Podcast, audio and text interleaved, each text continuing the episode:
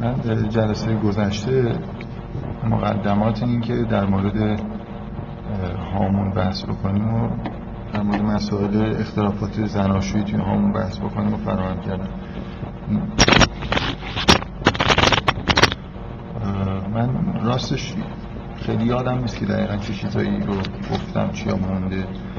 ولی با فرض اینکه همه چیزایی که اینجا یادداشت کرده بودم گفتم بحثایی می‌کنم اگه وسطش یه چیزایی مبهمی بود توضیح می‌کنم خب. بذارید کلیاتش رو یه بار تکرار بکنم. اگه کلا حرفای سخنرانی های غیر مثلا اینجا کاپیتالیسم و روان مرد سالار اینا شنیده باشید یا بحث های مختلفی که جای توی همین در مورد یون کردم. خیلی تاکیدم اینه که خیلی از تحلیل رو میشه برد روی این مدل چون نمی‌دونم اسمش چی بذارم. مدلی که یه یه محور عمودی که رشد رو نشون میده یه محور افقی که جنسیت رو نشون میده. من وقتی کاپیتالیسم رو سعی می‌کنم تحلیل بکنم یه جوری در واقع مشکلی رو که فکر می‌کنم کاپیتالیسم پیش میاره نسبت به این میدم که توی محور عمودی یه جوری در واقع انسان رو پایین نگه میداره به دلیل به دلایلی که در موردش قبلا چند بار بحث کردم اصولا توی نظام کاپیتالیستی کودک یه جوری تقویت میشه. این ماهیت در ویژگی ذاتی کاپیتالیسم که انسان رشد یافته انسان مطلوبی برای جهان کاپیتالیستی نیست. از طرف دیگه مرد سالاری در واقع فرهنگیه که توی اون انحراف به سمت در واقع بخش مردانه حداقل فرهنگ نقش بازی می‌کنه. بنابراین هر دوتا اینا یه جور انحراف هستن که به دلایل نسبتا واضحی همدیگه رو تقویت هم کاری که در واقع فکر می‌کنم جلسه قبل قرار بود انجام بدم و احتمالا انجام دادم اینه که آثار این دو نوع در واقع عقب افتادگی از رشد و انحراف مرد توی روابط زناشویی رو سعی کنم به طور کلی بیان بکنم. یعنی در واقع وقتی که یه مرد و زن حالتهای کودکانه و رشد نیافته دارن یه مشکلات پیش میاد و انحراف فرهنگ مرد هم مشکلات دیگه ای من در واقع تو این جلسه می‌خوام سعی کنم که خود این فیلم رو یه بازبینی از این جهت بکنیم که چطور در واقع این ویژگی ها رو میشه توی رابطه محشید و هامون. در واقع هم مشکلاتی که اینجا داره بیان میشه از نوع کودک صفتی آدم که توی رابطه زناشویی شرکت دارن و هم از نوع اون تفکر به اصطلاح مرد سالان است یه خود اگه به تحلیل یونگی به اون معنایی که آدم ما در موردش خود شاید تعمیم یافته تر داریم بحث می‌کنیم اگه فکر بکنید وقتی من دارم فیلم رو می‌کنم به نوعی انگار دارم یه چیزهایی رو حقیقت فرض می‌کنم در مورد مثلا انسان. و بر اساس حقیقت فرض کردن اونها حالا دارم فیلم رو یا هر اثر هنری دیگر رو تحلیل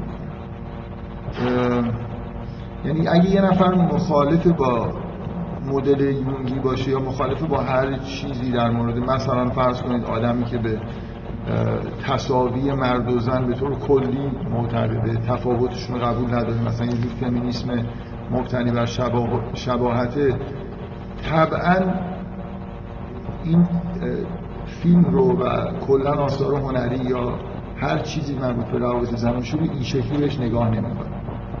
یعنی توی یه تحلیل مثل اینکه ما یه بیسی از این حقیقت چیه فرض می‌کنیم و بعدا بر اساسش تحلیل خودمون رو ارائه می‌کنیم.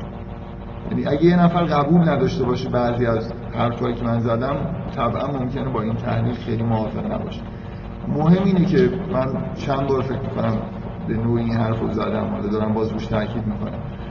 که خود نقد آثار هنری مثل یا آزمایشایی که شما می‌تونید تو تئوری های خودتون انجام بدید. یعنی اگه من تئوری های درستی داشته باشم درباره مثلا فرض کنید روابط زناشویی توی جهان مدرن یا پست مدرن چرا دچار اختلال میشه؟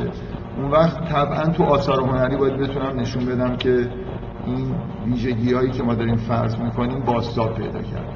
نمی‌دونم منظورم رو می‌فهمید یعنی یه جور می‌خوام بگم که به هر حال من وقتی دارم نقل می‌کنم این پیشفرزایی دارم. ولی این خیلی اشکال نداره. برای خاطر اینکه اگه من این پیشفرزا رو ثابت نگه دارم. و بعد هزاران اثر هنری رو باش نقد بکنم و نقدام خوب از آب در بیاد بهتر از نقد دیگران از آب در بیاد. این یه جور مثل آزمون کردن خود پیشفرزا هم هست این توضیح رو دارم میدم برای خاطر اینکه فکر می‌کنم تحلیلایی که الان در موردش صحبت می‌کنم خب تا حدود زیادی به این حرفایی که به عنوان پیشفرض گفتم وابسته میشه.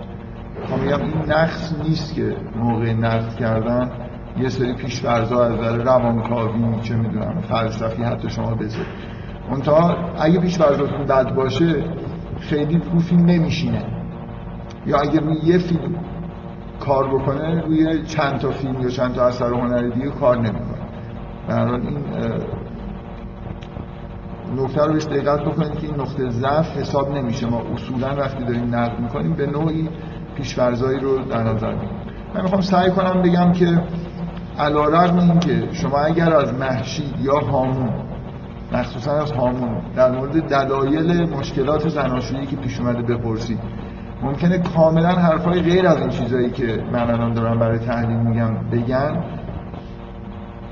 و در واقع تحلیل من بر اساس یه سری تئوریایی که ممکنه در خداگاهی شخصیت های فیلم یا حتی سازنده فیلم نباشه این نقص حساب نمیشه. مهم اینه که این تئوریا جواب بهتری بدن. در مورد همین اثر هنری یا به طور کلی مجموعه آثار هنری.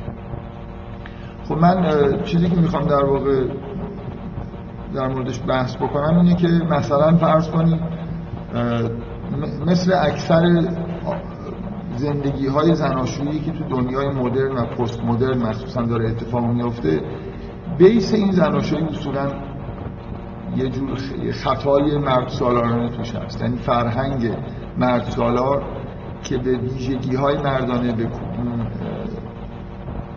function های مردانه انسان اهمیت بیشتری میده و ارزش بیشتری میده پایه خیلی از روابط زناشویی قرار می‌گیره. مثل علاقه داشتن به کتاب و فرهنگ و چیزهایی که حالا من نمی‌خوام قبلا در موردش بحث کردم که معنی مردانه بودنش یعنی چی؟ اون جنبه نرم هستی که مردانه است در مقابل بیس مثلا سخت افزاری که بیشتر زنانه است. طبعا این نوع مثلا فرض کنید علاقه به فلسفه علاقه به هنر abstract. چیزایی که یه جور حالتهای انتزاعی دارن و مردا توش راحت ترن قوی ترن و این رو تعمیم دارن به کل این ارزش گذاری که الان وجود داره اینه که اصولا اینجور کارها کارهای با ارزشن کارهای دیگه ویژگی های دیگه ای که توی دنیا ممکنه انسان function های دیگه که داشته باشه بی ارزشن. طبعا توی همچین محیط فرهنگی آدما ممکنه بر اساس این جور ویژگی ها همدیگه رو انتخاب کنن. ممکنه از نظر زن مردی که خیلی ویژگی های تحسین شده در فرهنگ مرد سالار رو داره خیلی در واقع به نظر مرد جالبی برسه. از اون ور مرد ممکنه زنی رو که باز همین ویژگی ها رو نشون میده انتخاب بکنه. و این بیس خوبی برای انتخاب نیست.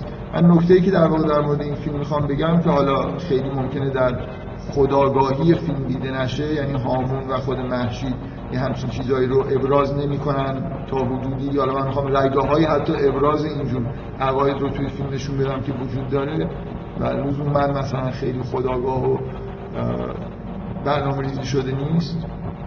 ببینید نقد یونگی اینجوریه که من بگم که یه چیزایی که تو ناخداگاه جمعی هست یه حقایقی که قرار نبوده حتی بیان بشه یه جوری داره راه خودش رو باز می‌کنه.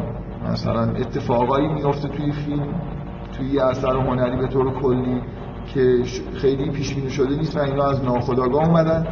طبق تئوری های فروید اون جاهایی که یه اشتباهاتی پیش میاد بی پیش میاد شما دنبال اثر ناخداگاه شخصی میگردید و یون میگه که اتفاقا یه جاهایی که خیلی حقایق عظیمی ممکنه ظاهر بشه شما باید برید دنبال حالا آثار ناخودآگاه جمعی بگردید که خیلی فراتر از دیدگاه های خداگاه مثلا معلف اثر یا لاغر شخصیت هایی که تو اثر دارن اظهار نظر می‌کنن. در واقع یه نکته توی این فیلم که به نظر من جذاب کرده این فیلمو اینی که این نوع مشکلی که الان بین محشید و هامون توی این فیلم پیش اومده خیلی توی دنیای لاقل روشن فکری تو فضای روشن فکری موجود توی جهان مشکل متداولی یعنی یه ازدواجی که بر اساس مثلا روشن فکری بر اساس آشنایی با کتاب و فلسفه و نمی‌دونم هنر آبسترو و این شکل می‌گیره. و به همین دلیل اولین صحنه مثلا آشنایی و روابط مثبت بین هامون و مشید توی طبقه بالای کتاب سرا داره میگذره. این خیلی بیان نمادین خوبی از جنس این رابطه است. دارن به همدیگه کتاب رد و بدل می‌کنن. و بنابراین یه جور رابطه رابطه متفکرانه است انگار. اینجور رابطه ها اصولا دچار مشکل میشه. برای خاطر اینکه پدیده ای که در واقع پیش میاد اینه که زن وقتی که توی یه همچین فضایی قرار گرفته یه جور انگار از بعضی از ویژگی های طبیعی خودش دور شده.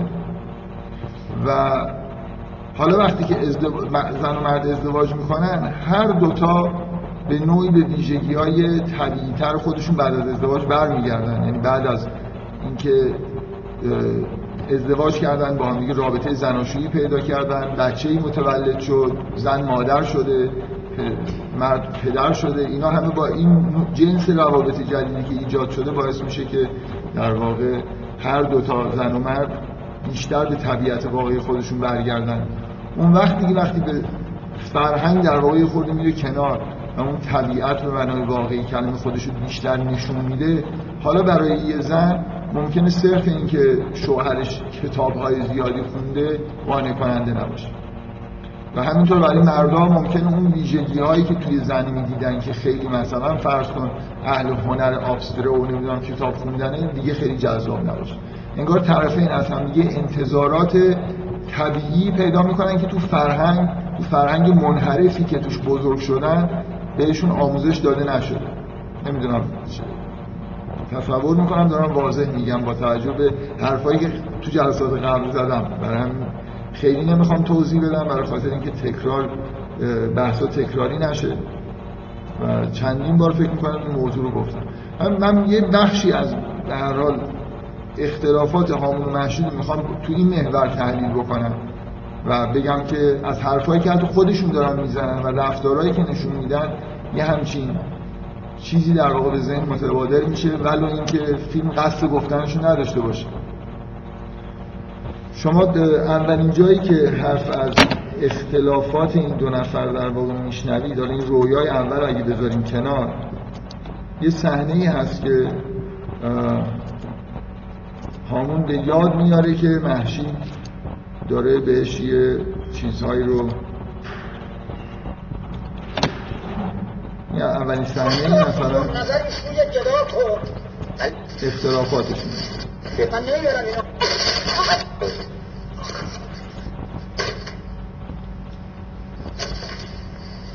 خب به حرفایی که محشی تو این صحنه می‌زنه یه مدار توجه کنید بس بس باید یه فکر اساسی کرد.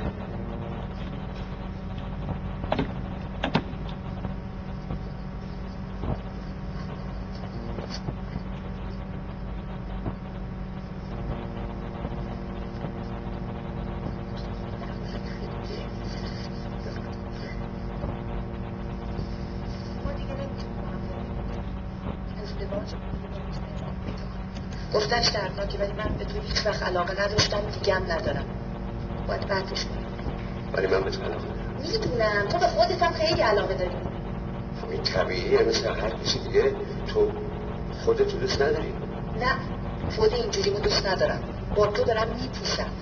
چرا پای منو وسط می‌کشی؟ تو داری یه بحران شدید روانی رو طی می‌کنی و طبیعیه که از هر کس و هر چیزی ممکنه بدت بیاد. نه. نه من این شعر رو به رای گوش نمی کنم. در باب فصل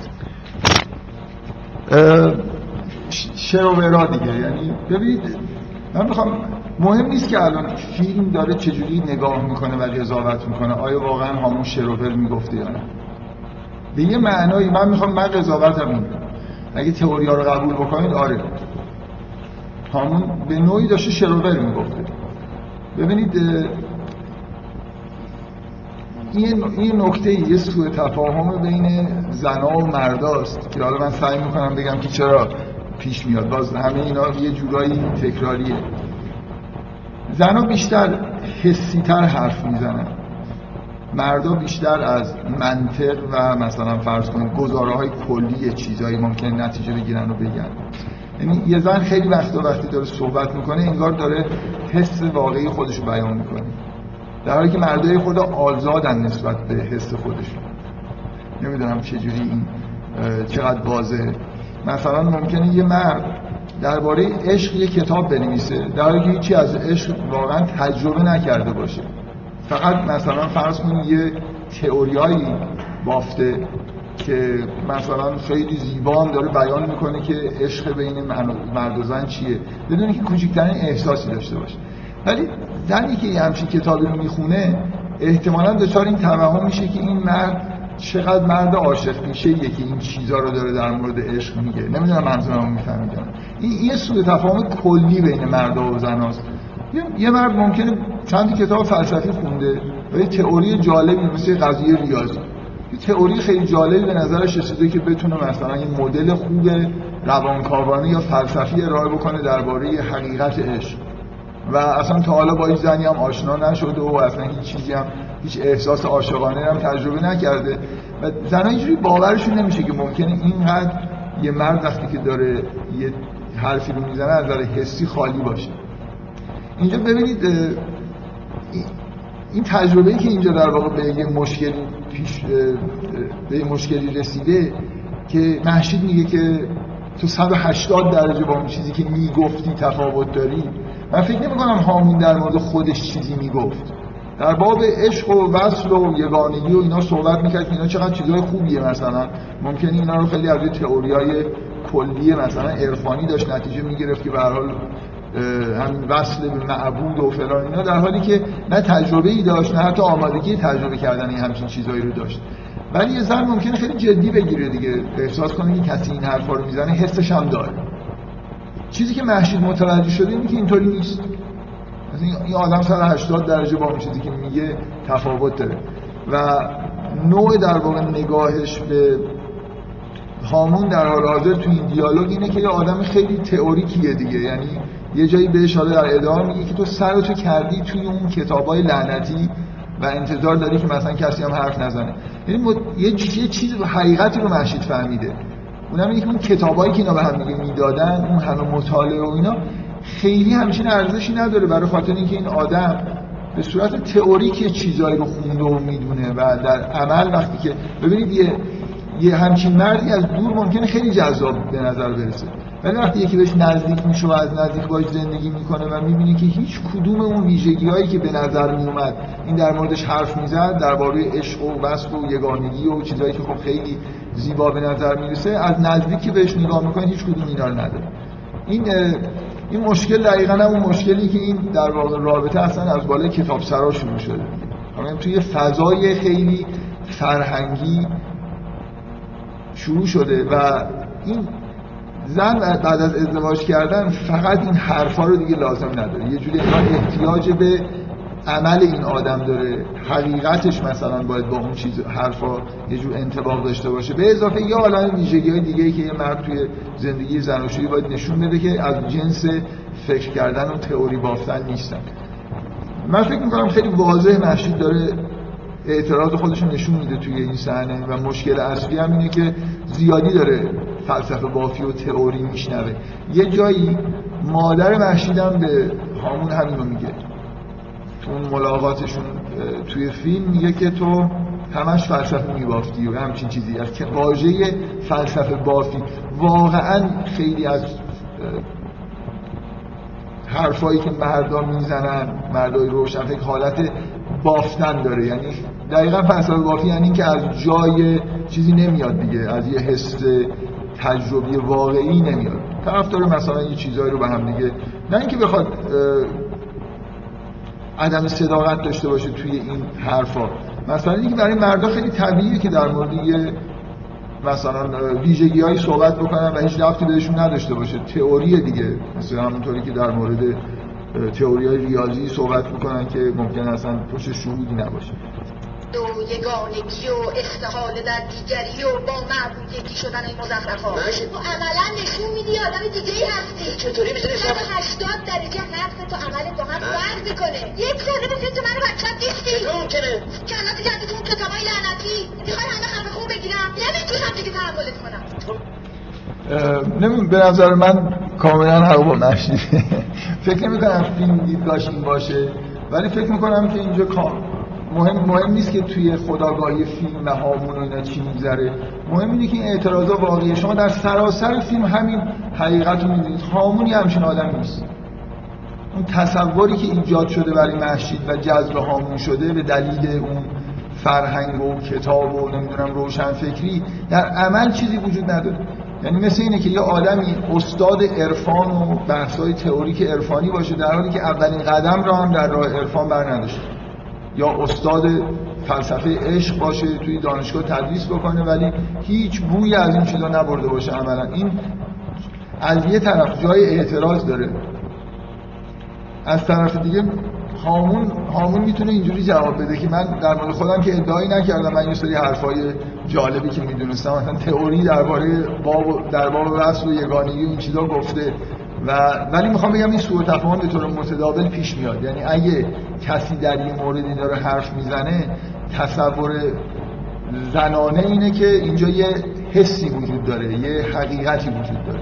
در حالی که بارها رو این تاکید کردم که مردا خیلی وقتا بدون اینکه حس و چیزی وجود داشته باشه به هر حال حرفای تئوریک خودشون می‌زنن. این به این دیالوگ دیالوگ خیلی روشنیه که از, یه جهت مهمه به دلیل اینکه فکر می‌کنم خیلی مثالهاش تو جامعه وجود داره. یعنی این حالت جذب شدن زن به کلام و تفکر مرد و بعد سرخوردگی وقتی که ویژگی های عملی که باید وجود داشته باشه در کنارش به طور مثلا حس و ایناشو نمی‌بینن از طرف دیگه خب نتیجه سوء تفاهمه برای خاطر اینکه ممکنه واقعا هامون بتونه اینجا ادعا بکنه که من چیزی در مورد خودم ادعا نکردم فقط فکر می‌کردم که مثلا این تئوریا درست به هر حال اینجا یه نکته ساده ای به نفع محشید وجود داره.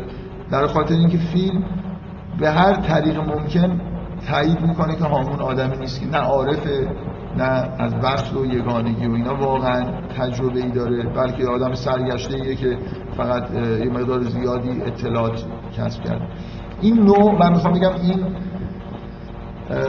سوء تفاهم ها یه جور نتیجه فرهنگ مرد سالار به معنای فرهنگیه که به اون بعد فرهنگی و نرم افزاری وجود بشر بیش از اندازه ارزش گذاری می‌کنه. یعنی یه زن به طور سنتی چجوری یه مرد رو انتخاب می‌کرد اگه حالا حق انتخاب داشت؟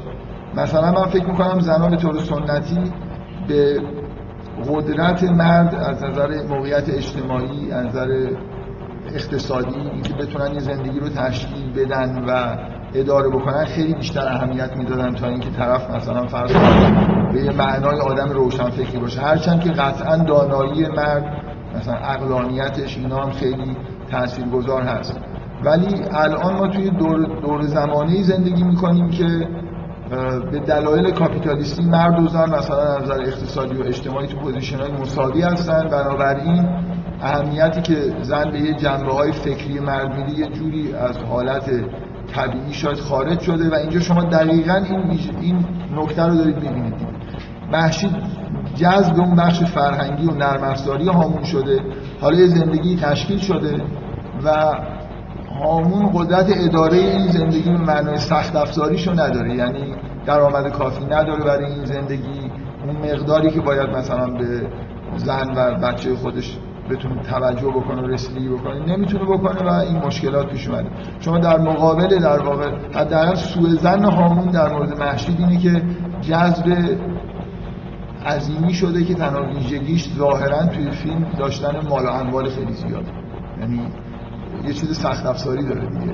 نرم افزار نداره. اصلا چیزی نمی‌فهمه. مثلا یه آدم کاملا بیخودی از نظر فکری. اینجوری نمایش داده میشه توی فیلم ولی محشید حالا ممکنه حالا لاغت فیلم, فیلم جهت اینه که اونو ترجیح من می‌خوام بگم اینجا یه نکته واقعی وجود داره. مهم نیست فیلم چی می‌خواد بگه. ما اگه در مورد رابطه زن و مرد این تئوری که بیان شده قبول داشته باشین شما به نوعی در واقع به نظر می‌رسه طبیعیه که این رابطه به همچین مشکلاتی بخوره. یعنی انتخاب همسر بر اساس یه سری ویژگی های فکری نهایتا ارضا کننده نیست و بعضی مدتی در واقع دچار مشکل میشه. خب این یه دیالوگ مهم بین خود محشید و هامونه که اشاره داره بیشتر در واقع به دلسردی محشید از اون بحثای فرهنگی و فکری خالص و بدون پشتوانه که هامون در واقع انجام میده. خب دیگه توی این فیلم. شما نمونه مثلا این ویژگی رو یعنی این به اصطلاح رفتن به سمت مرد سالاری سرخوردگی از مرد سالاری رو چه جای دیگه می‌بینید؟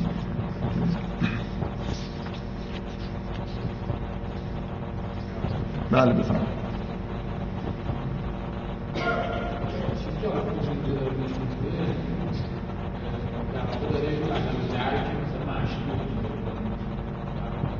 می‌خواد بگی توی خداگاهی فیلم اینجوری میگذره.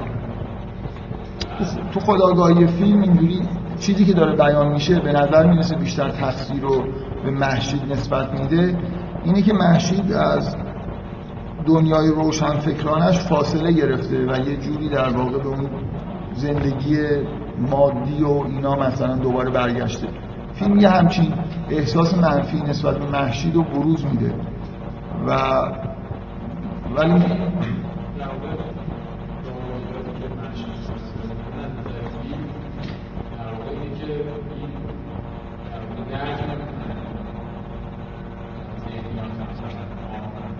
آره.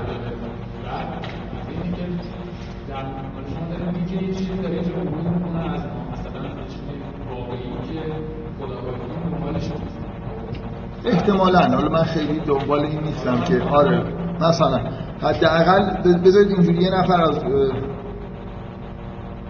شاید خود شما یادم نیست یه نفر گفت که حرف از مهجویی نزنیم حرف از هامون بزنیم. خب پیشنهاد خیلی خوبیه. اگر از هامون بپرسی که چه اتفاقی داره میفته به شما یه چیزایی میگه.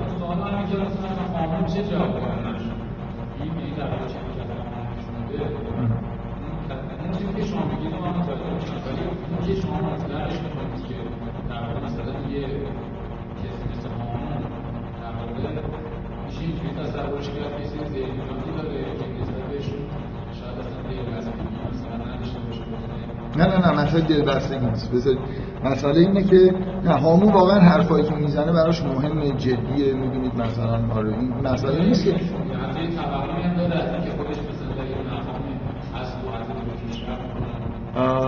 در مقامی نیست. ولی می‌خواد به یه چیزی برسه. آرزوی رشد کردن و رسیدن به چیز عرفانی رو داره. ولی بذارید اینجوری بگم.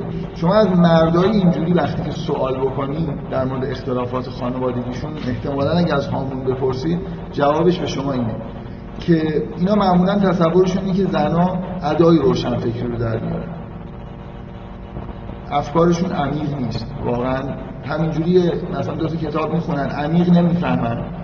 و به شدت این فضا تو خود این فیلم وجود داره. یعنی محشید رو قرار شما اینجوری ببینید یه زنی که یه دوره ای مثلا یه بازی کرده با بازی های روشن فکرانه رفته دنبال هنر آفستره و یه جایی با حالت مسخره میگه که یونگ می‌خوند و گورجیف می‌خوند و نمی‌دونم می‌خواست حرکت عاطفی وجود رو مهار بکنه و این حرفا.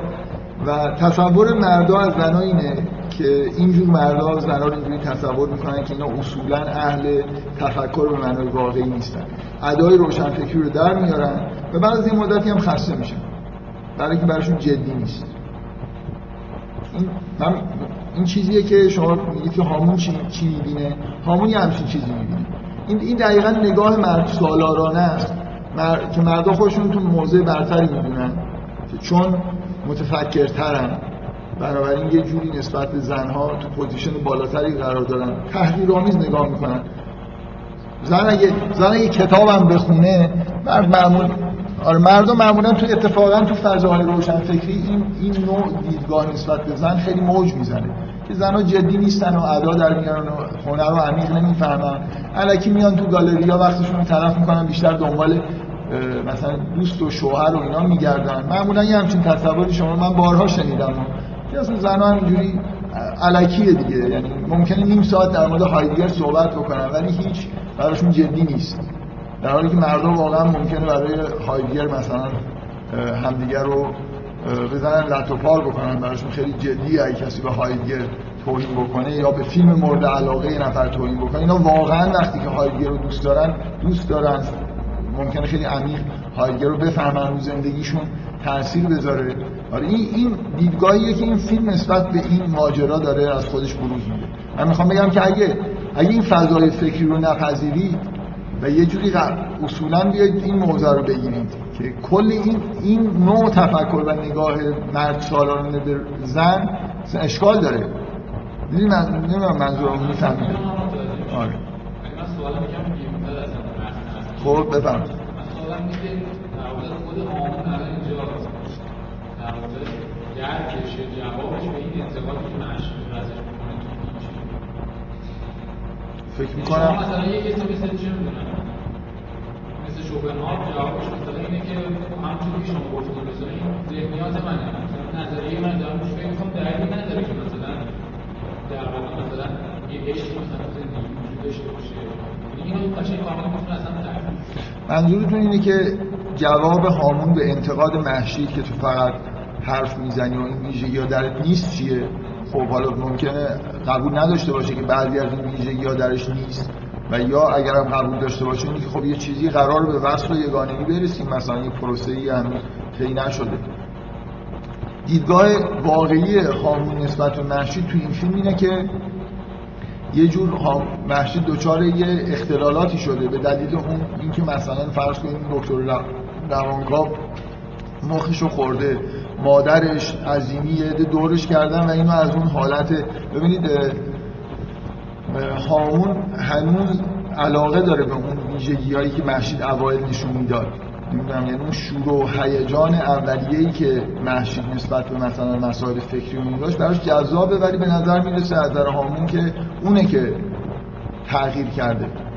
و اگه انتقادی به خود هامون هامون به نظرم یه جورایی فکر می‌کنه داره همون پروسه عرفان و اینا رو طی می‌کنه دیگه. حالا هنوز به وصل با معبود و اینا نرسیده ولی لاقل تو این فیلم به نظر می‌رسه که از یه جایی به بعد در خداگاهی خودش حداقل سعی می‌کنه مثلا با قربانی کردن محشید به یه چیزی مثل مقام ابراهیم و اینا برسه.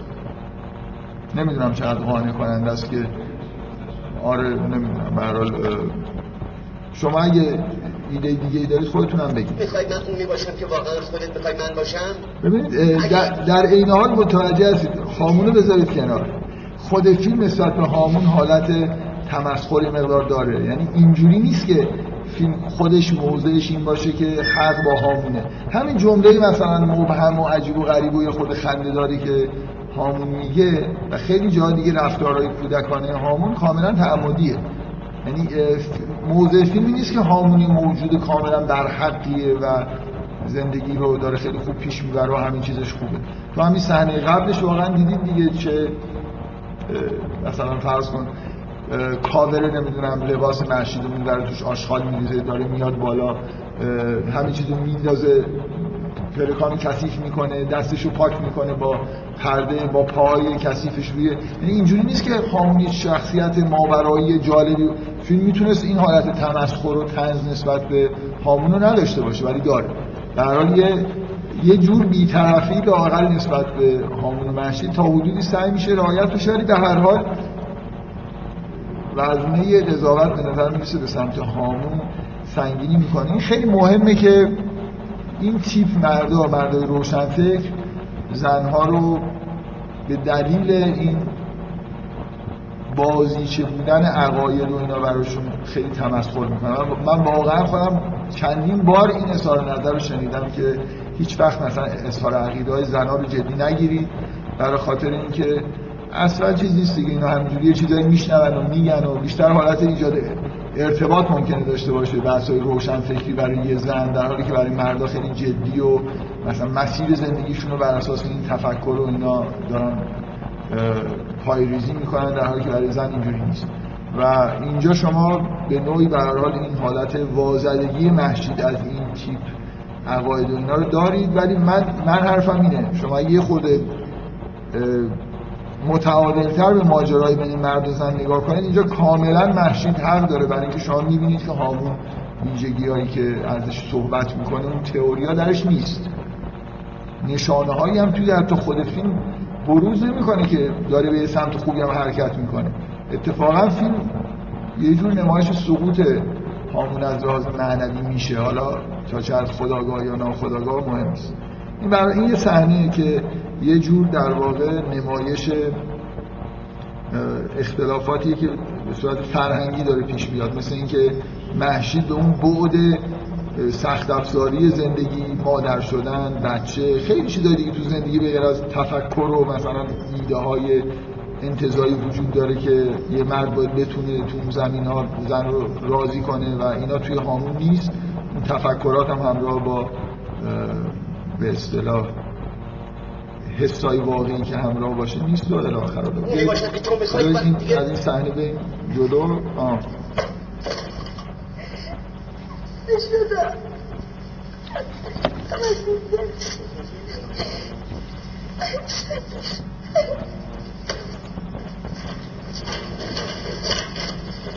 من قبلا در این مورد صحبت کردم دیگه. فیلم پر از نشانه های کودکی توی هم محشید و هم هامون. بذارید تا باز تو همین صحنه خود در این مورد صحبت بکنیم. اینکه تو همین صحنه اول به غیر از این جلوه های مثلا انحرافی که نتیجه مرد سالاریه شما جلوه های کودکی رو هم از اول می‌بینید. یعنی کل اون رفتار شلختوار هامون یه جور حالت کودکانه داره. مثل ریخت و پاش کودکانه که تا پایان فیلم این نوع رفتارهای هامون ادامه داره. و اصولا شما توی من اولین جلسه که در مورد فیلم صحبت کردم فکر می‌کنم روی این تاکید کردم. شما کل فیلم رو مثل یه سرازیری که هامون غرق دوباره تو دنیای کودکی خودش میشه می‌تونید نگاه کنید. یعنی به هیچ وجه رسیدن به هیچ نوع عرفان و کمالی واقعا توی فیلم دیده نمیشه. و فقط اینجوریه که انگار هامون یه جور مثل یه کودکی که وارد زندگی پیچیده اجتماعی و شغلی و خانوادگی شده و حالا دچار یه جور سرخوردگی و یأس و اینا میشه و پناه می‌بره به دوران کودکیش. من برای خاطر اینکه این سیر به دنیای کودکی روی خود واضح تر ببینیم به غیر از حالا اون نکاتی که قبلا گفتم شما ببینید توی زندگی مرد بزرگسالی مرد وقتی مرد بزرگ میشه زنی که توی زندگیش وجود داره همسرشه. در حالی که کودکی مرد در مقابل مادرشه. یعنی اصلا اصلا امور مرد از دنیای کودکانه به دنیای بزرگسالی یه جور جانشین شدن همسر به جای مادر به عنوان زن مثلا اصلی زندگی. خلاصه مرد یه زنی رو انگار اطراف خودش باید داشته باشه. من متوجه نستید یعنی نوع, نوع رابطه پسر مادر تبدیل میشه به رابطه شوهر هم. و همسر که یه رابطه بزرگ سالانه است. یکی از مشکلات متداول حداقل زندگی زناشویی توی ایران رقابت بین مادر شوهر و نمی‌دونم عروس در تصاحب همسر مرد. خب خیلی واضحه که این, این به یه معنایی وقتی توی وجود خود مرد نگاه کنی این در واقع رقابت بین کودکی و بزرگسالی. من الان همه مادرها رو که خوشبختانه اینجا حضور ندارن از خودم ناراحت می‌کنم. ولی کاملا گرایش مرد مادر مثلا بعد از ازدواج ادامه پیدا کردن اون رابطه اینا یه جورایی در جهت خلاف اصطلاح حرکت توی زندگی زناشویی. و شما رو به این فیلم نگاه کنید. من به عنوان یه علامت روشنی از عبور کردن در واقع بازگشت هامون از دنیای بزرگسالی به سمت دنیای کودکانه شما از یه جایی فیلم که شروع میشه موضوع اصلی محشیده و دقیقا از یه جایی بعد از دادگاه و اون صحنه‌ای که مربوط به علی آبدینیه اصلا میریم تو دنیای میریم تو خانه کودکی میریم تو خاطرات کودکی. مادر هامون رو دیگه اصلا محشید رو نمی‌بینیم. مادر هامون میشه زنی که ظاهر میشه. حتی رابطه با محشید هم آخرین جا مادر محشید ظاهر میشه. کلا مادرها میان توی فیلم و همسر از فیلم انگار میره بیرون. و تمام ویژگی هایی که هامون از یه جایی بعد نشون میده اتفاقا ویژگی های کودکان است. یعنی اون مشابهت پریدن توی دریا با پریدن توی حوض. ما یه جای مادر بزرگ مثلا. کلا زنها از جنس مادر. تو هر چی به آخر فیلم شما نزدیک میشید این حالت به اصطلاح توی فیلم بیشتر میشه و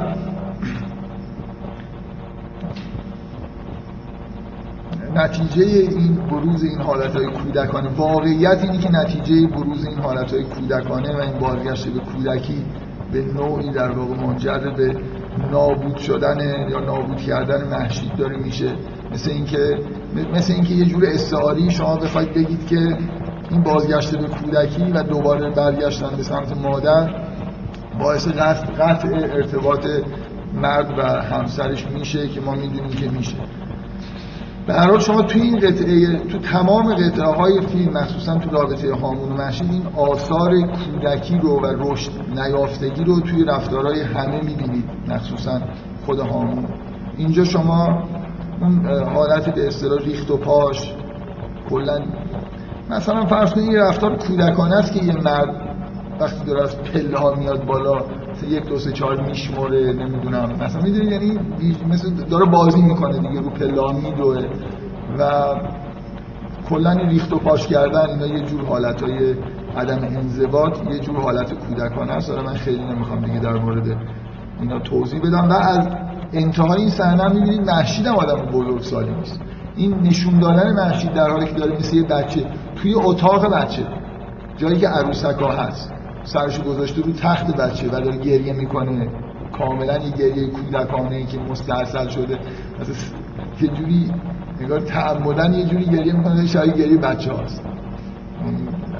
گریه کردن همراه با حرف زدن مثلا یه جوری یه حالتی که توی گریه های حتی گریه خیلی گریه بزرگ سالانه نیست.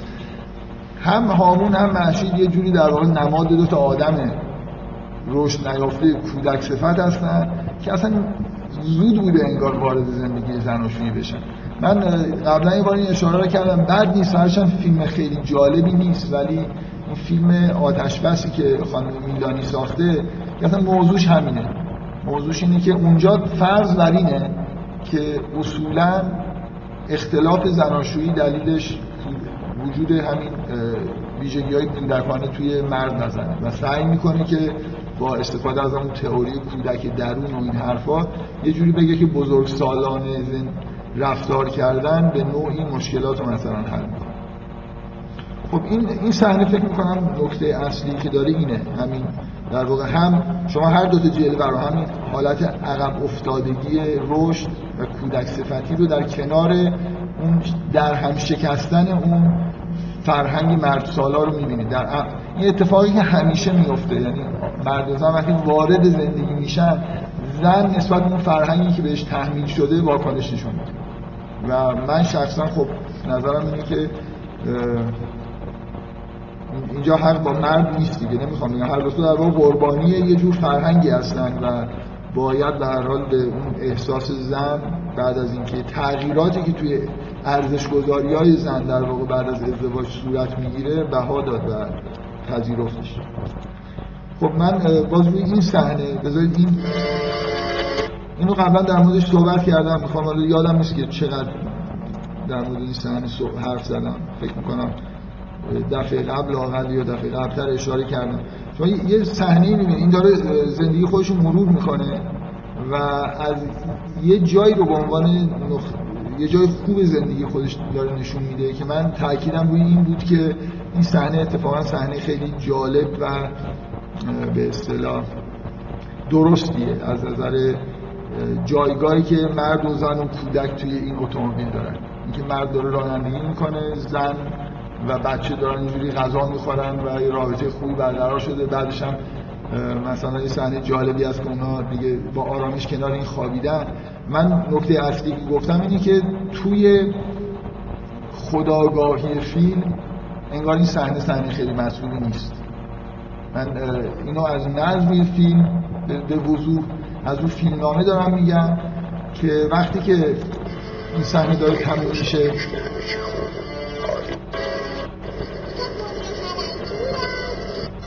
از کی از کجا شروع شد؟ از وقتی رفت سراغ اون مرد که دکتر روان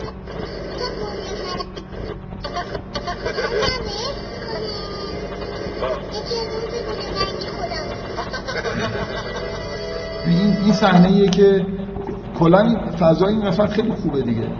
و من تصورم اینه که به طور طبیعی اینجا باید خیلی صحنه خوبی باشه که این آدم برگرده زن و بچه خودش رو ببینه که خب غذاشون رو خوردن مثلا راحت گرفتن بچه تو بغل مادرش خوابیده و خیلی خوشحال باشه. ولی تو فیلم این صحنه اینجوری توصیف شده که هامون مثلا به محشید و بچهش که کنارش خوابیدن نگاه می‌کنه و احساس تنهایی می‌کنه. خب من نمی‌دونم به نظر من خیلی غیر عادی حالا شاید این قضاوت شخصی منه. و نگاه هامون نگاه هامون هم تو این صحنه همچین باری داره. یعنی همراه با احساس رضایت نیست.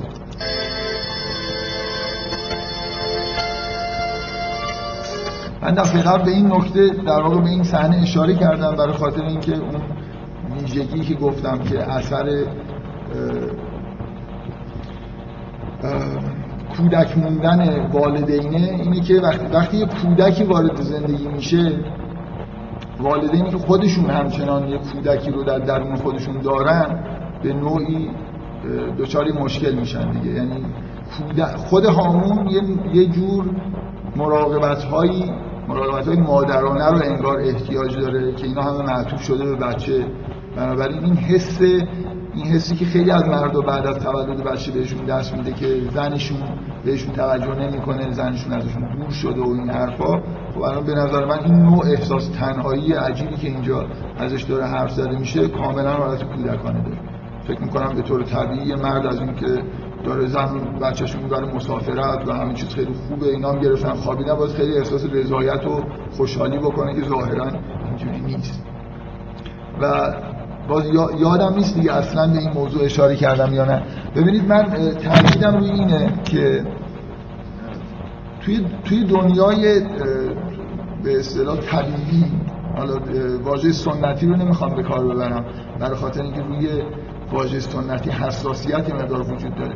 واقعیت اینه که خیلی چیزهایی که تو جهان سنتی وجود داشته طبیعی تر از دنیای مدرن یعنی ما هر چی که دنیا مدرن و پست مدرن میشه از وضعیت های طبیعی مثلا فرض کنید نیازهای غریزی انسان چی بوده؟ آدمای قدیمی تر به دلیل اینکه کمتر تحت تاثیر فرهنگ و تربیت پیچیده ای هستن و آموزش کمتری می‌بینن رفتارهای طبیعی تری دارن. یه،, یه رفتار طبیعی و غریزی توی زن و مرد این بوده که مرد به اصطلاح غریزه protect کردن و caring به اصطلاح داره و زن حالت nursing داره. طبیعی به طور طبیعی مرد مثلا امرار معاش می‌کنه. یه سری فعالیت ها انجام میده. زن مثلا حالت nursing و توی محیط توی محیط عاطفی خونه فعالیت کردن رو داره. هم فرهنگ مرد سالار این رو شکسته. برای اینکه زن اگه مثلا توی خونه بمونه احساس بیارزشی می‌کنه. چون فرهنگ الان به چه چیزی ارزش میده؟ به دنیای بیرون به دنیای کار به اون فعالیت های این شکلی ارزش میده و کلا تو محیط خونه چیز جذابی به نظر می‌رسه وجود نداره و یه فرهنگ موجود زنها رو یه جوری تشویق می‌کنه که از این محیط مثلا خونگی دوری بکنن حتی. و احساس اگه زنی خیلی تو خونه بمونه فعالیت اجتماعی نداشته باشه فعالیت اقتصادی نداشته باشه استقلال مالی نداشته باشه اصلا احساس خوبی نداره. احساس فسیل شدن و احساس نمی‌دونم عقب ماندگی و اینا بهش دست اینا کاملا یه جور در واقع نتیجه ارزش گذاری فرهنگ واقعا فرهنگ اینجوری ارزش گذاری کرده. زن خطا نمی‌کنه. واقعا یه زنی که توی خونه الان زندگی می‌کنه نسبت به زن شاغل موجود بی ارزشتری حساب میشه. دیگه اینطوری نیست. من فکر فکر نمی کنم توهم نیست. یعنی الان توی فرهنگ موجود توی دنیا این طرز تلقی وجود داره. بنابراین در واقع زنها به نوعی توی فرهنگی بار میان که تمایل به فعالیت های اجتماعی و اقتصادی و استقلال مالی و این حرف داره خب حالا نکته اینه که توی رابطه طبیعی زن و مرد مرد به شدت ابراز علاقه و ابراز عشقش به این فعالیتی که در بیرون می‌کنه زحمتی که می‌کشه وابسته است. یعنی بیشترین چیزی که انگار به زن می‌تونه بده و باش ابراز علاقه بکنه این حالت کیرینگ و پروتکت کردن خانواده رو از خودش نشون بده. طبعا وقتی که زن استقلال مالی داره و خودش برای خودش داره زندگی می‌کنه و نیازی به فعالیت مرد به اون شکل نداره مرد راه طبیعی ابراز علاقه کردن خودش از دست میده این خودش مشکلیه که الان توی جامعه مدرن وجود داره. من قبل از اینکه حالا ادامه بدم این براتون بدیهی هست دیگه که نظام سرمایه داری هم در همین جهت اصلا, اصلا نظام سرمایه داری زنها رو از خونه کشید بیرون. یعنی این فعالیت این جذاب شدن محیط بیرون بیرون زن از محیط خونه و اینا همه در واقع تحت تاثیر پیشرفت نظام سرمایه داری بوده خب شما این این صحنه که یه صحنه به اصطلاح خوب تو این فیلمه اصلا مهم نیست باز خداگاهی فیلم یا هامون چی میگه. این این یه جور نمایش زندگی طبیعی و عاشقانه است. مرد پشت فرمان زن کنار نشسته اتومبیل و پشت فرمان نشوندن نشستن اصولا نماد کریره مثل که کریر خانواده فرمانش دست مرده و زن یه جوری حالت آسایش و آرامش و نرسینگ داره دیگه. الان شما چیزی که تو این صحنه دارید می‌بینید caring یه جوری به عهده مرد nursing به عهده زن. این چیزی که عجیبه اینی که مرد یه جوری حداقل توی فیلمنامه ناراضیه از این position. حالا position چیزش به اصطلاح مقابلش تو این فیلم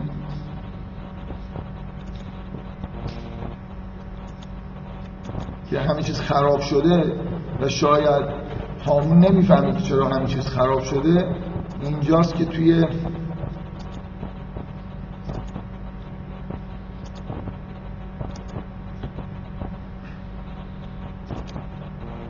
این صحنه بچه حالا اومده پیش پدر اومده پیش بچه. ولی محشید دیگه خودش اتومبیل داره محشید خودش داره رانندگی می‌کنه. با اتومبیلش میاد و بچه رو با خودش می‌بره. این یه جور قرینه اون صحنه است که یه جور به صورت استعاری انگار داره به این اشاره می‌کنه که یه بخشی از مشکل اصلا همینه. مثل اینکه کریر خانواده از دست هامون خارج شده. اونم برای خودش کریر خودشو داره. و طبعا وقتی دوتا کریر وجود داره حالا اینجا که بچه باید تو کدوم اتومبیل باشه و پیش کی باشه این خودش مشکله. یعنی این این صحنه یه جوری انگار جواب اون صحنه است. به نظر من خداگاهانم نیست. یعنی این تقارن دو صحنه خیلی خداگاهانه تعبیه نشده. ولی دقیقا این صحنه آخرین صحنه که یه جور محشید و هامون رو با هم می‌بینید حالا به قبل از دادگاه و مسئله جدا کردن فرزند از هامون هم وجود داره که شاید آخرین باریه که مثلا هامون بچه‌شو داره می‌بینه. این یه بخشی از در واقع ویژگی های خانواده مدرنه و منشأ خیلی از اختلافات توی خانواده مدرن.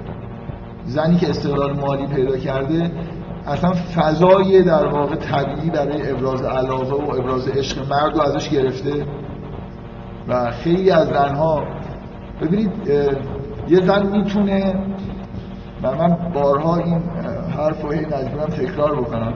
من, من یه حرفایی می‌زنم که حالت ابراز نارضایتی از خیلی از این وضعیت های مدرن پیش اومده داره. در حالی که هیچ راهی برای بیرون رفتن از این وضعیت ها نمیگم و نمی‌دونم. فقط همش رو این تاکید می‌کنم که دونستن این مشکلاتی که پیش اومده می‌تونه کمک بکنه برای اینکه آدما به طور فردی مشکل رو حداقل سعی کنن حل کنن.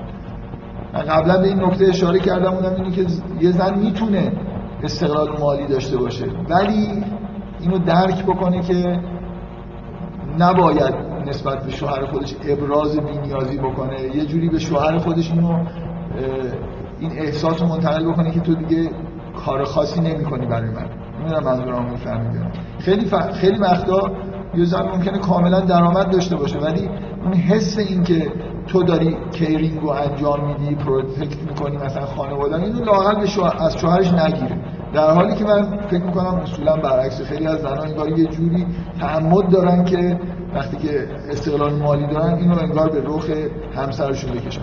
به هر حال اینجا شما یه بخشی از ویژگی های مربوط به خانواده مدرن که توی این اختلاف هم کاملا ظهور کرده رو دارید توی نظام سرمایه داری زنم شاغله زنم درآمد داره و رابطه طبیعی بین مرد و زن برقرار نمیشه. برای اینکه دیگه یه دونه اتومبیل وجود نداره. دو تا هر دو دارن رانندگی می‌کنن و حالا یه زن خیلی این صحنه برای من جالبه.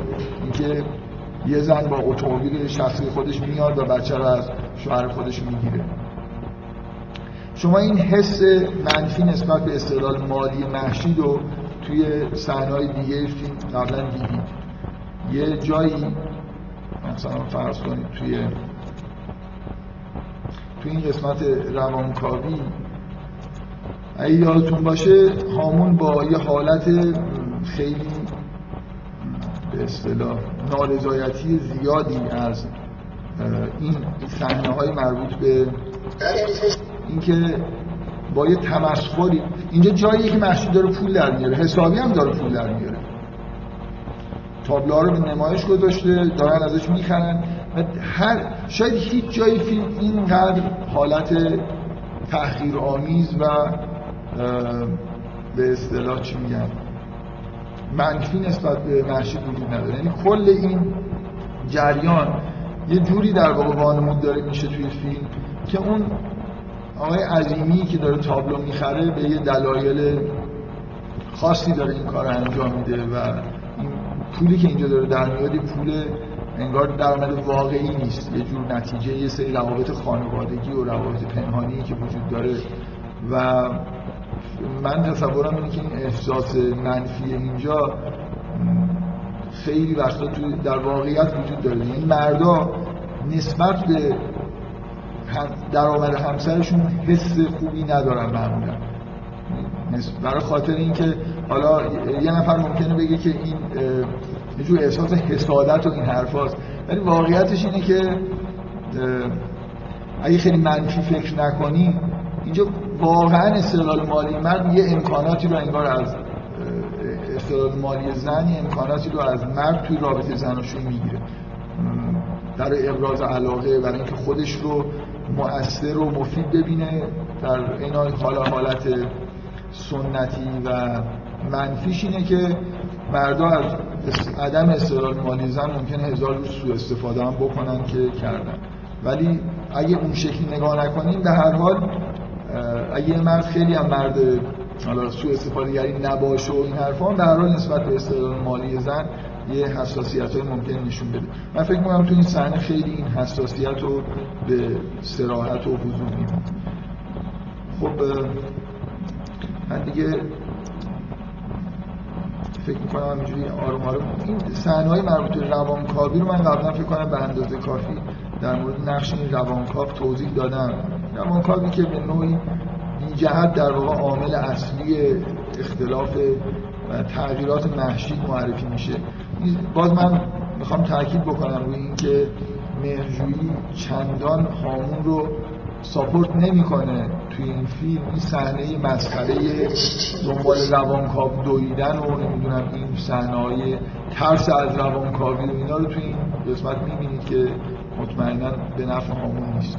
من خیلی تاکید دارم که فیلم این شکلی نگاه نکنید که هامون شخصیت مثبت از دیدگاه خود مؤلفه حالا خودش که واضحه که مثبت نیست. ولی مؤلف هم نمی‌خواد.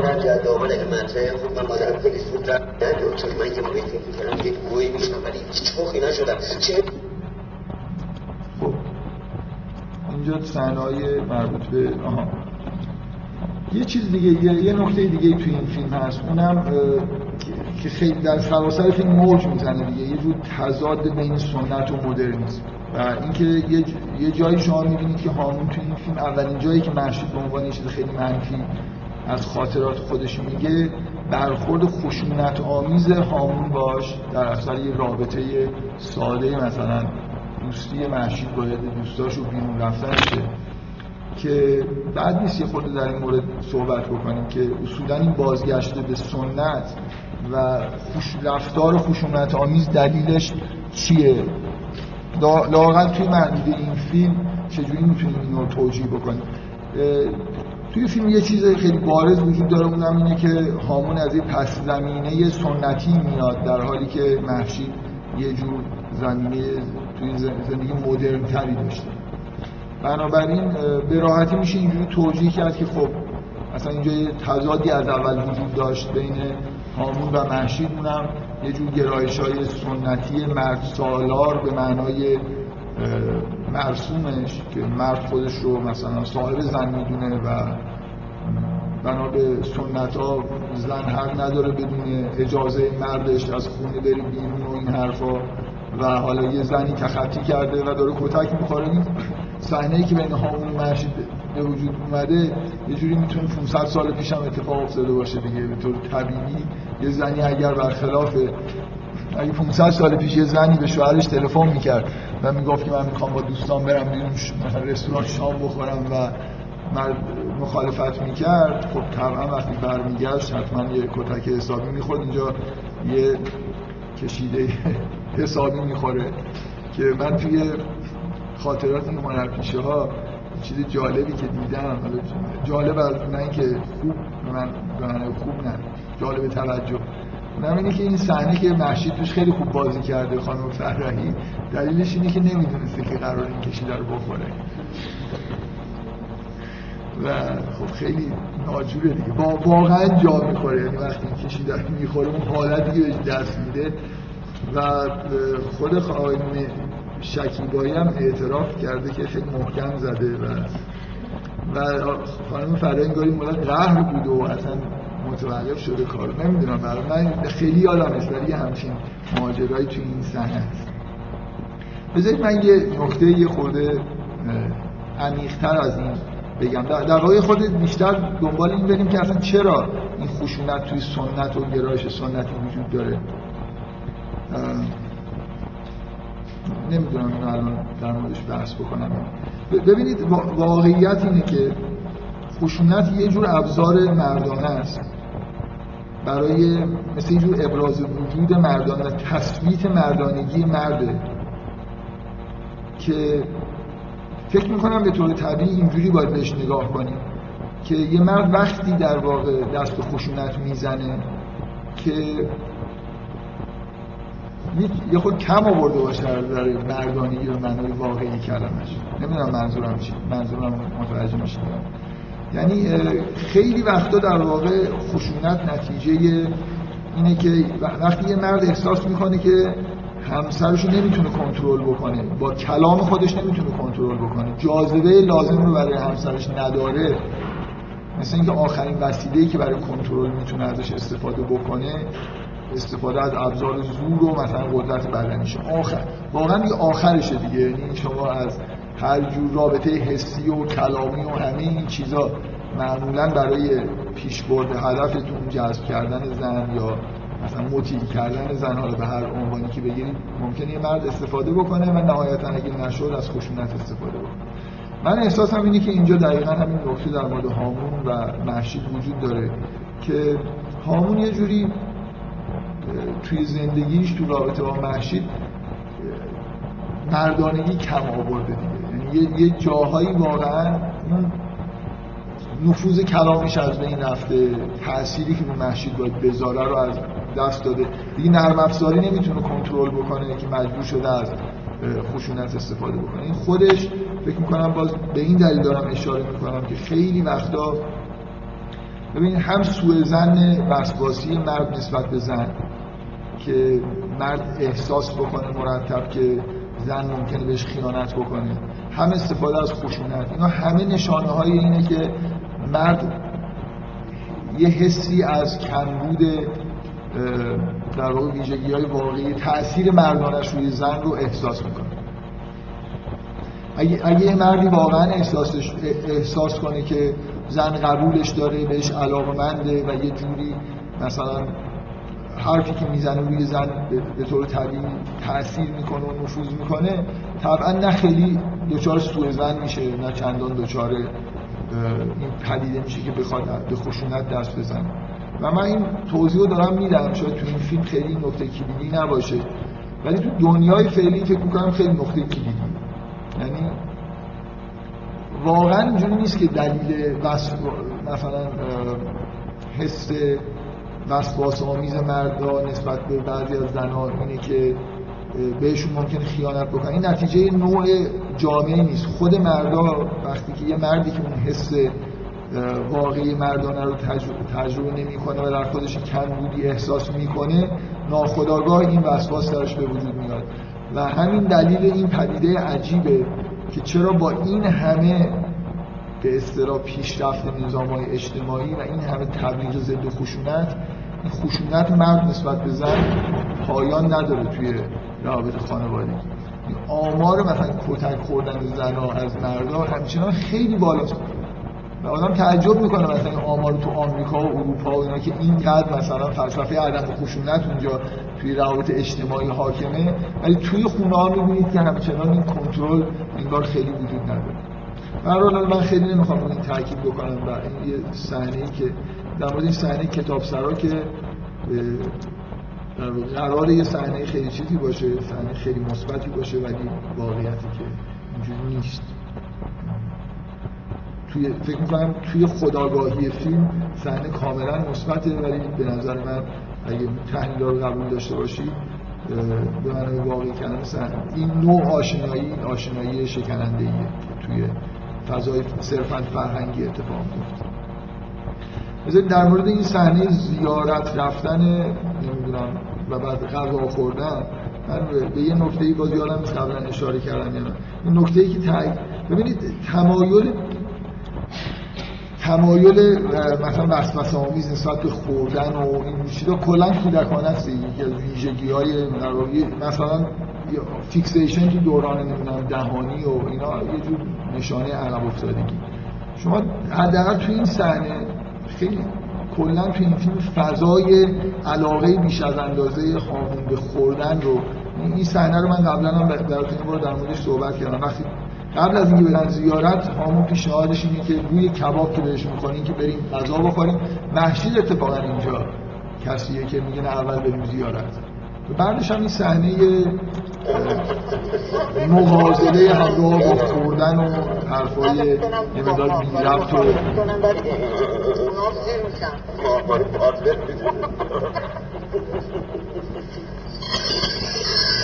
این جایی که قبلا در موردش به اندازه کافی صحبت کردم صحنه جالبی رد و بدل کردن طلا و انار خوش که بهش قبلا اشاره کردم. باید یه چیزای جالبی توی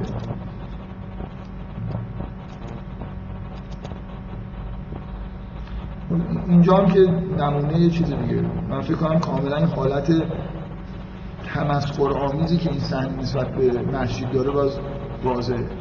یعنی این نوع طراحی لباس در هم بر هم بودن شطورایی که بیرون هستن و نهایتا اون برخوردی که پیش میاد و مسجد نسبت به لباس ایرادی که به لباس عروسی میگن این رفتار خیلی کودکانه نشون میده اینا باز کاملا حالت ضد زن توش به اصطلاح وجود داره. بعد باز دوباره اینجا اینجا به شدت در علیه محشید ادعاهایی مطرح میشه. یعنی این حس کلی که مردهای به اصطلاح روشنفکر نسبت به زنها دارن که زنها موجودات سطحی هستن و ادای روشنفکری در میارن علنا اینجا هامون بهش اشاره می‌کنه و این مسخره کردن هنر آفستره محشی مسخره کردن این خریدایی که چیز خیلی کوچیکی که اصلا دیده نمیشه و خرج تراشی هایی که یه بخشی از ادعاهای هامون در مورد در واقع دلایل اختلافش با محشی. و بعد ببینید که مثل خیلی از فیلم ها واقعا این یه حالت اپیدمیک داره. خیلی از فیلم هایی که مردها می‌سازن در اینکه روابط زناشویی به بحران رسیده رو نشون بدن مخصوصا اگر از تجربه شخصی خود فیلمساز یا داستان پرداز به هر حال اومده باشه معمولا یه حالت دفاع از خودی که وجود داره متهم کردن همسر به خیانت.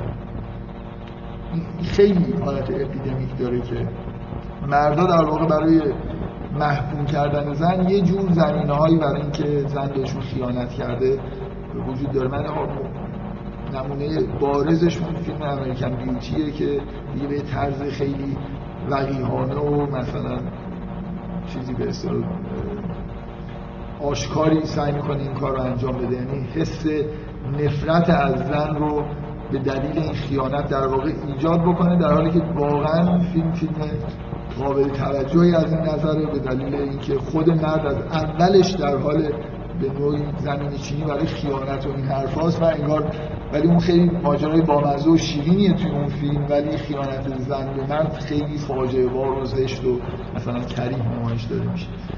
به هر حال این صحنه خبری که به در مورد همسرش داده میشه که شما از اینجا به بعد یه مقدار حق رو به جانب هامون احتمالا قرار بدید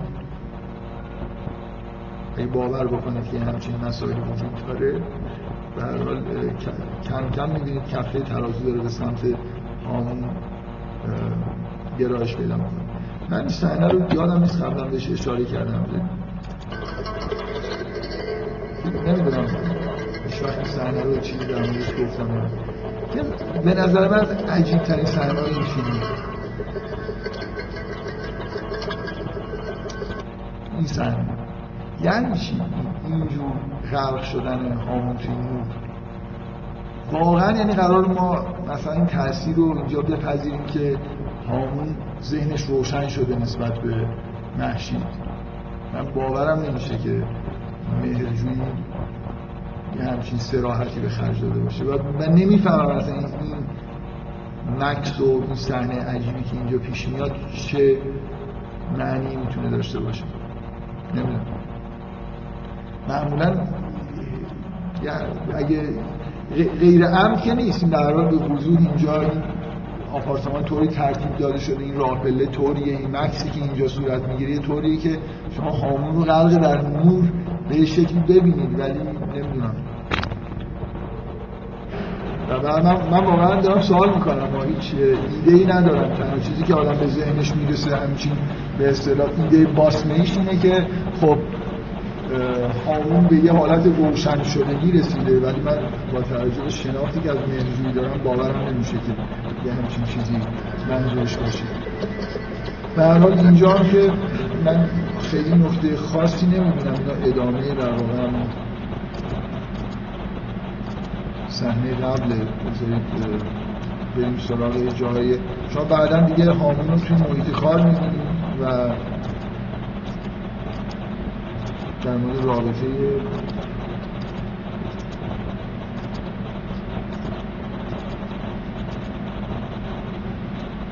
بعد از این صحنه مهد کودک صحنه دادگاه در واقع صحنه اصلیه که بین آمون محشید میگذره.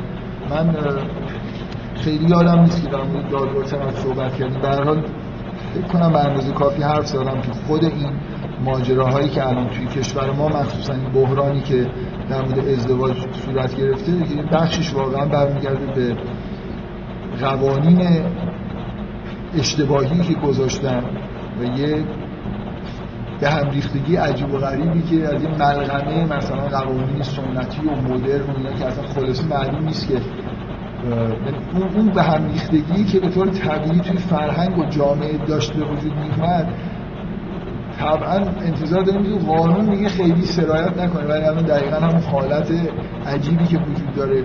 مثلا این مسئله چی میگن؟ این دل مطالبه بودن مهریه.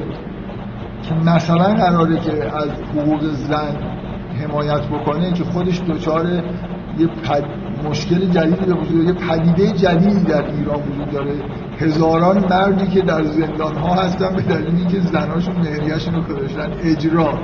واقعا باور کنید من نمی‌دونم چجوری بگم چه چقدر خنده داره که شما یه قانونی بذارید که مهریه رو مثل چک داره مهریهش رو بذاره اجرا شوهرش رو بندازه زندان.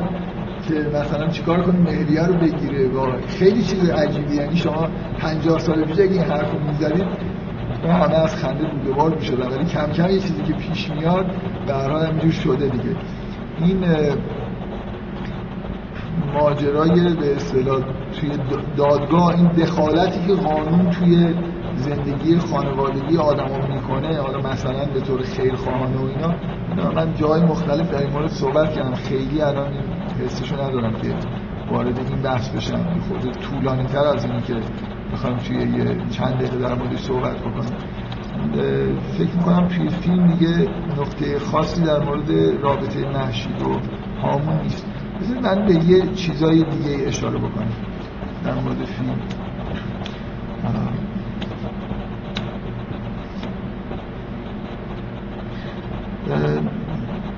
قبلا در این مورد صحبت کردم ولی بذارید در مورد این صحنه خاصی که الان روش هستیم یه جور در واقع تأکیدی روی نکته بکنم که اگه تا, تا حالا می‌دونم موقعیت پیش نیومده اشاره بکنم اگه خودتون دقت کرده باشید داور یه سوالی رو اینجور جواب بدم.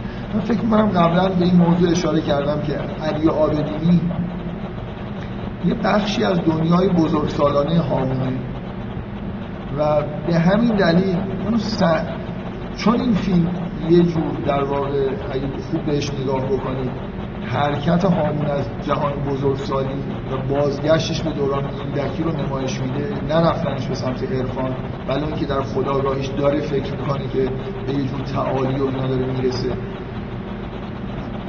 و اگه قبول بکنید که علی آبدینی یکی از معلفه های اصلی در واقع دنیای بزرگ سالانه هامونه همراه با محشید همسرشه محشید یه جوری در طول این بازگشت به کودکی مادر هامون و مادرها اصولا جانشینش میشن و محشید یه جوری حذف میشه کم کم از این فیلم. و اون حذف فیزیکی که هامون دنبالش هستن یه جوری انگار تکمیل کردن این حذف تصویری داخل خود فیلمه که کم کم نقش محشید اصولا چون بعد از دادگاه به نظر می‌رسه که ماجرای هامون و محشید اصلا دیگه به اتمام رسیده من دو تا نکته می‌خوام بگم در مورد این ادامه از اینجا به بعد یعنی از بعد از صحنه دادگاه انگار وارد دوره جدیدی میشیم. اولا می‌خوام مجدد تاکید بکنم. روی اهمیت اون صحنه ای که علی آبدینی توی تخیلات هامون ظاهر میشه به صورت یه مرد بزرگسال و هامون به صورت کودک. هست تخیل عجیب و غریبی که در واقع توجیهش همینه که دیگه انگار هامون رابطه هامون با علی آبدینی هم تبدیل به یه جور رابطه کودک و بزرگسال شده. یعنی شما اولین باری که علی آبدینی رو می‌بینید هامون داره خیلی بزرگسالانه باش سر این مسئله فلسفی بحث می‌کنه. ولی نهایتا هامون هم تو زندگی علی آبدینی هم تو زندگی هامون تبدیل میشه به یه انگار رابطه به یه چیز دیگه ای به یه پناهگاه عاطفی نه یه رابطه بزرگ سالانه بین دو تا آدمی که در مورد عرفان مثلا دارن فکر می‌کنن یا مطالعه می‌کنن. اون صحنه خیلی مهمه برای اینکه علی آبدینی توی فیلم میمونه. ولی یه جوری بعد از اون صحنه نوع رابطه انگار نشانه از تغییر نوع رابطه هست رابطه دیگه رابطه فکری نیست. خامون انگار یه جوری به صورت پناهگاه عاطفی داره به علی آبدینی نگاه می‌کنه و اون رفتنش پیدا کردن علی آبدینی دیگه خیلی به اصطلاح عمل و اکشن عرفانی و اینا نمی‌تونه به حساب بیاد. اون صحنه صحنه در واقع تبدیل شدن خامون به کودک و علی آبدینی تو همون سن بزرگسالی فکر کنم خیلی صحنه مهمه کلیدیه و این صحنه ای که در واقع شروع نیمه دوم فیلمه یعنی بعد از دادگاه. شما یه نکته که تو این فیلم می‌بینید که اصلا اول وجود داره اینه که هر وقت خامون به یک بنبستی تو زندگی خودش انگار برمیخوره با محشید دعواش میشه. یه جوری یا مثلا رفته محشید رو بکشه نتونسته. اولین چیزی که انگار به فکرش می‌رسه اینه که بره علی رو پیدا بکنه در یه جوری حالت مرشد و راهنماشو داره که من دارم میگم که همین رابطه مرید و مرادی و مرشدی کم کم به یه حالت کودکانه مثل پناه بردن به یه آدم بزرگتر تبدیل میشه توی یه, یه نکته اساسی اینجا نیست. توی این صحنه هامون دنبال علی آبدین نمیگرده. بلکه علی آبدینی یه جور معجزه آسایی اوج بحران زندگی هامونه. یعنی از دادگاه اومده بیرون انگار همه چیز دیگه بین هامون و وحشی تموم شده بعد از اون برخورد. و نیمه دوم فیلم در واقع یه جوری قرار از اینجا شروع بشه. و اینجا علی آبدینی خودش ظاهر میشه. هامون واقعا دنبال علی آبدینی نیست. هامون داره توی خیابون رانندگی می‌کنه. و یه جوری انگار از آسمان علی آبدینی میفته جلوش و اتفاقا خیلی مهمه دیگه. این برخورد تصادفی کاملا مسیر فیلم را عوض می‌کنه. میریم توی خاطرات هامون از علی آبدینی و همینجور کم کم نیمه دوم فیلم ساخته میشه. نمی‌دونم منظورم متوجه هستید این ظهور ناگهانی و بدون منطق علی آبدینی یه خود عجیبه. مثل اینکه یه خداوند مثلا علی آبدین اونجا جلوی راه هامون می‌ذاره. یه جور حالت غیر منطقی اینجا وجود داره خب من می‌خوام من می‌خوام اینو توجیه بکنم که نمی‌دونم چقدر به این دقت کردید باید برم یه جایی باشم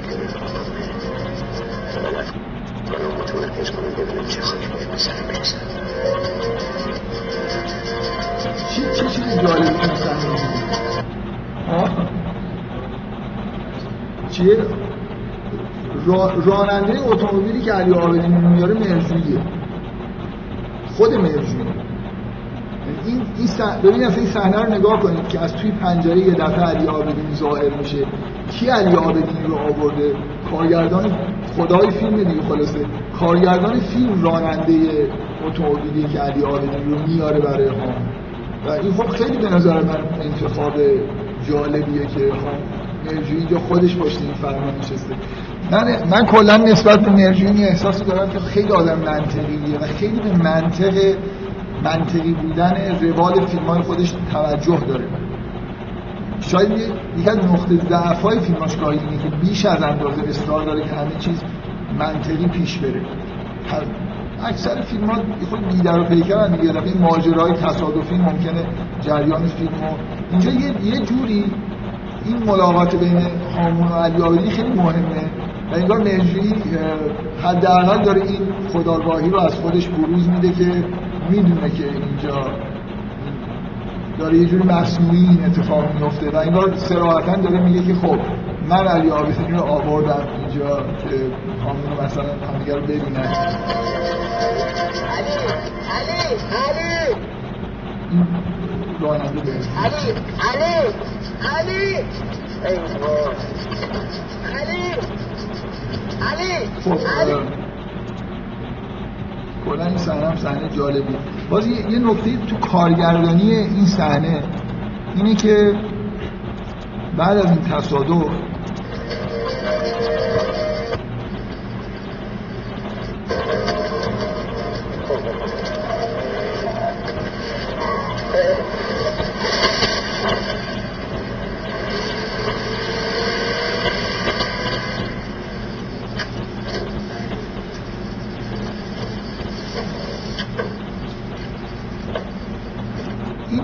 fade این فیلم.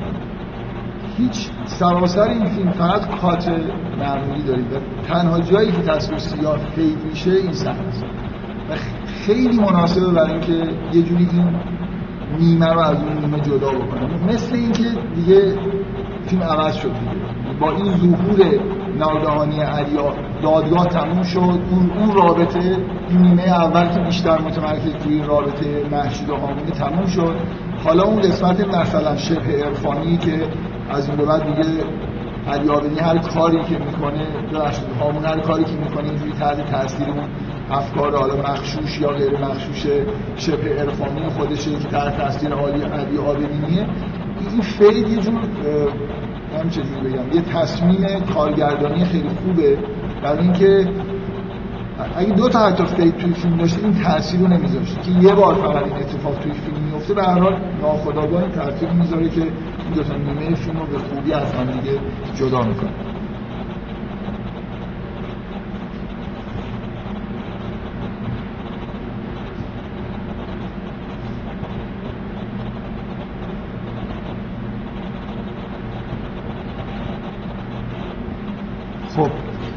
البته من دیگه در ادامه یادم نمیاد که تو یاد داشتم حداقل چیز خاصی ندارم که نگفته باشم بگم از نکته خود بزرگتری که مستقیما به فیلم مربوط نیست من در مورد این صحنه دیگه فکر کنم به اندازه کافی صحبت کردم چیز خاصی اگه به نظرم رسید الان میگم اگه نه اینجا دیگه واقعا یه مقدار زیادی از رابطه قانون محشید دور میشیم یه, یه بار دیگه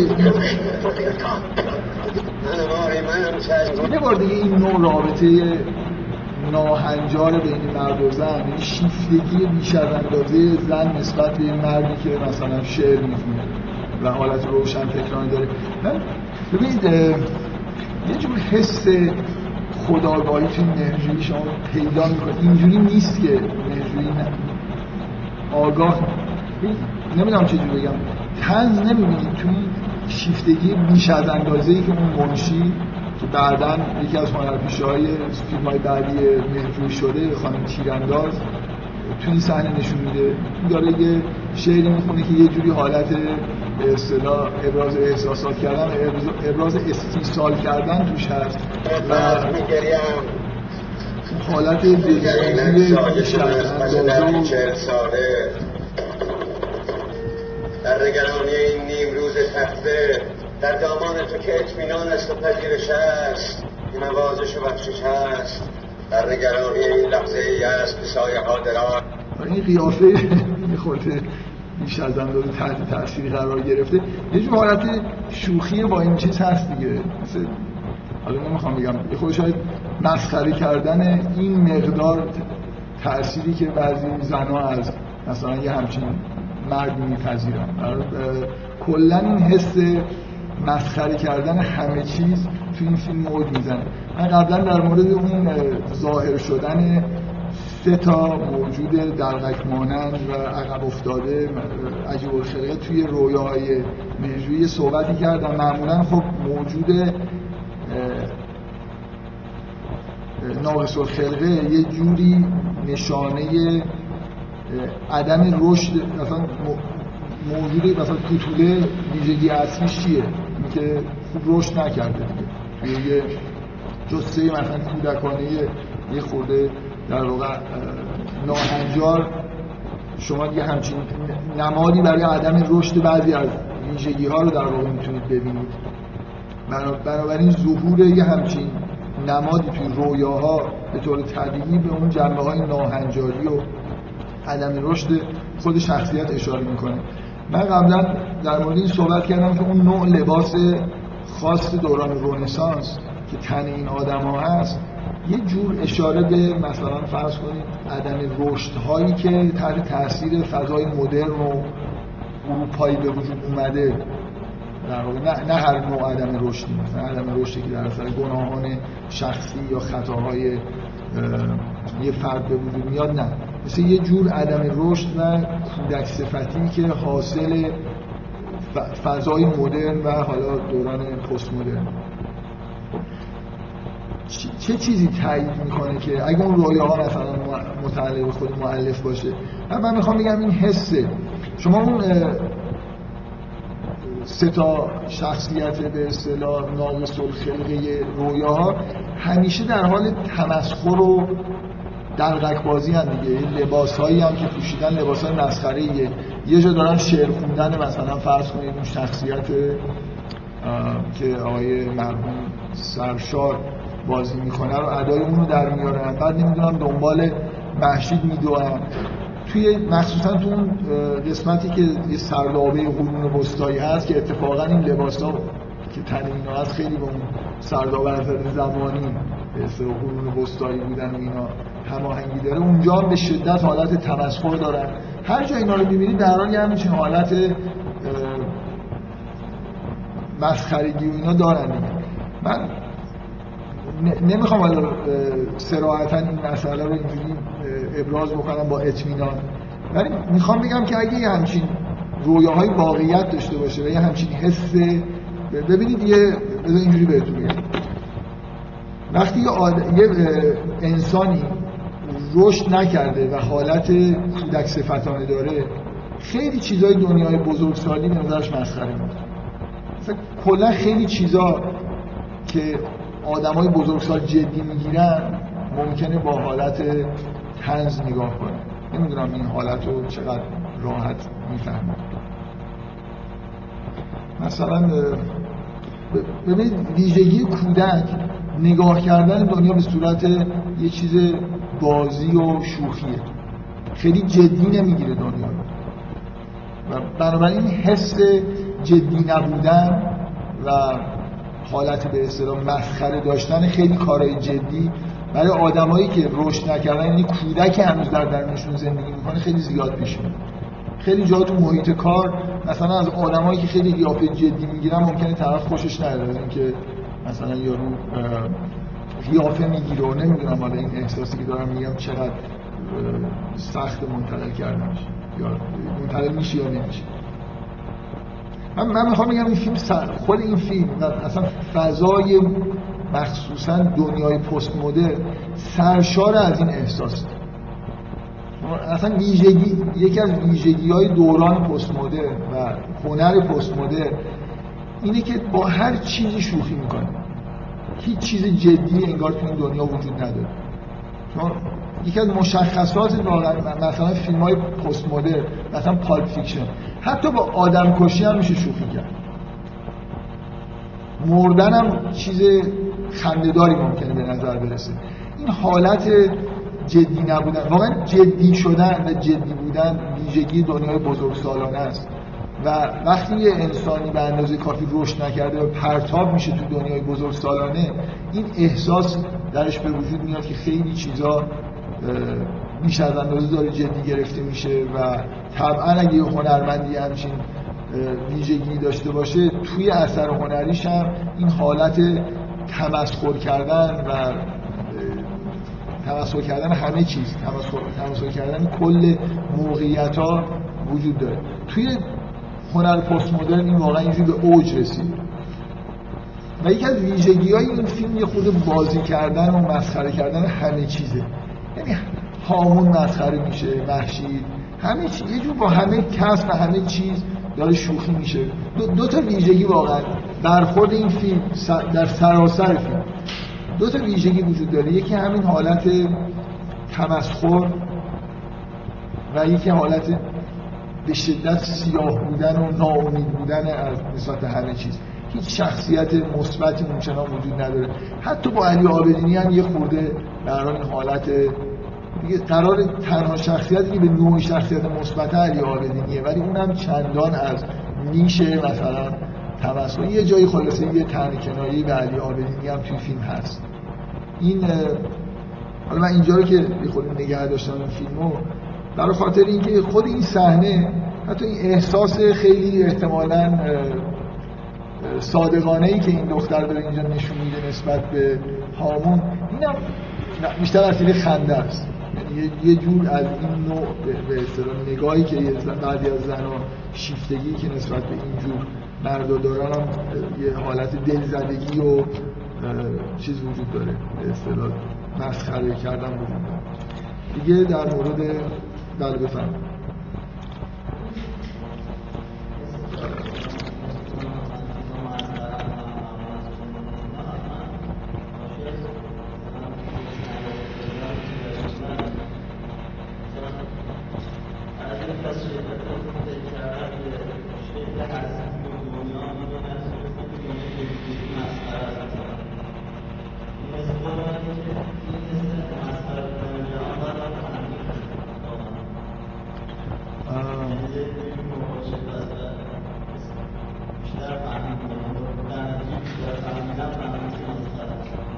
و, و هیچ چیزی ببینید یه بار اینی که من به یه حالت مکاشفه‌ای برسم که خیلی از فعالیت هایی که مردم جدی می‌گیرن مسخره است. یا به این برسم که کل هستی هیچ چیز جدی توش نیست. به نظر من هر کسی که این احساس رو تعمین به کل هستی میده دوچار یه مشکلی از همین نوع هست کم میشه. ولی اگه نه مثلا جدی گرفتن بیش از اندازه مسائل شغلی نمی‌دونم مسائل روابط مثلا فرض کن بین روابط دوستانه خانوادگی هر چیزی رو بیش از اندازه جدی گرفتن آره فکر می‌کنم که می‌تونه اتفاقا نشانی رشد باشه. یعنی هر ببینید اینجوری اینجوری بگید شما رشد آدما رو می‌تونید اصولا اینجوری ارزیابی بکنید که جدی ترین چیز براشون چیه؟ بچه ها بازی رو واقعا جدی می‌گیرن برای بچه ممکنه بازی کردن اینجوری نیست که حالت خیلی جدیه دیگه. عروسک بازیه مثلا فرض کنید یه بچه ممکنه کاملا همراه با تمام احساسات و چیزای زندگیش باشه. ولی همینطور که بزرگ میشه میگم رشد کردن نتیجهش اینه که اون چیزایی که قبلا جدی بوده دیگه جدی نیست. حالا چیزای دیگه جدیه. مثلا تو دوران نوجوانی و جوانی ممکنه روابط و احساسات عاشقانه خیلی خیلی جدیه. همینجور که رشد می‌کنه ممکنه چیزهای جدی دیگه بیاد و جانشین اونا کم رنگ تر بشن ولی یه لحظه ای برسه که هیچ چیزی جدی نیست. من فکر می‌کنم که اینجا یه اختلالی توی رشد پیش یعنی مثل اینه که یه آدمی مثلا اون تفکر و ایناشو توی کلاس روانکاوی خیلی به تفکر اصالت ندید. یعنی اینکه با تفکر کسی به این نتیجه برسه تفکر در ظاهره. خب خب به حال یه چیز جدی. آره من فکر می‌کنم که اصولا وقتی یه آدمی هیچ چیز جدی دیگه تو زندگیش نیست دوچار یه جور مشکلی شده. یه مشکلی که مربوط به رشد.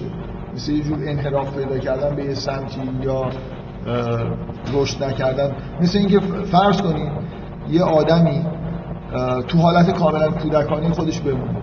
خب؟ و حالا هیچ چیزی دنیای بزرگسالی رو درک نمی‌کنه. چون درک نمی‌کنه بنابراین نمی‌فهمه که چرا جدیه. مثل مثل یه بچه‌ای که نمی‌فهمه چرا برای مثلا برادر بزرگترش علاقش به دختر همسایه اینقدر جدیه. برای بچه که قابل فهم نیست. خب؟ چیزی که برای بچه قابل فهمه اون بازی مثلا عروسک بازی ممکنه خیلی جدی تر باشه. حالا اگه این آدم بزرگ بشه و یه جوری وارد دوره نوجوانی و جوانی بشه ولی اون رشد مثلا طبیعی که باید حالا چیزای جدی جدی تو زندگیش ظاهر بشه نکنه بازی که دیگه نمی‌تونه خیلی براش جدی باشه. از اون مرحله کودکی یه جوری به طور طبیعی جدا شده. جداش کردن. چیز جدی دیگه هم پیدا نکرده. بنابراین حالا اینجا ممکنه افکاری سراغش بیاد که یه استدلال هایی که کلا دنیا مثلا کاملا غیر جدی. من من هیچ جور نگاه غیر جدی به دنیا رو مص... چیز نمی کنم نمی‌تونم توجیه بکنم. فکر می‌کنم همیشه یه جور اختلال در رشده که آدما به یه جایی می‌رسن که تفکرات مثلا پوچ انگارانه پیدا می‌کنن. در واقع یه چیزایی رو نمی‌فهمن. مثل اینکه وارد یه لیول هایی از هستی باید بشن که نشدن. برای همین اون چیزایی که دنیاشون رو تشکیل میده دیگه براشون جدی نیست.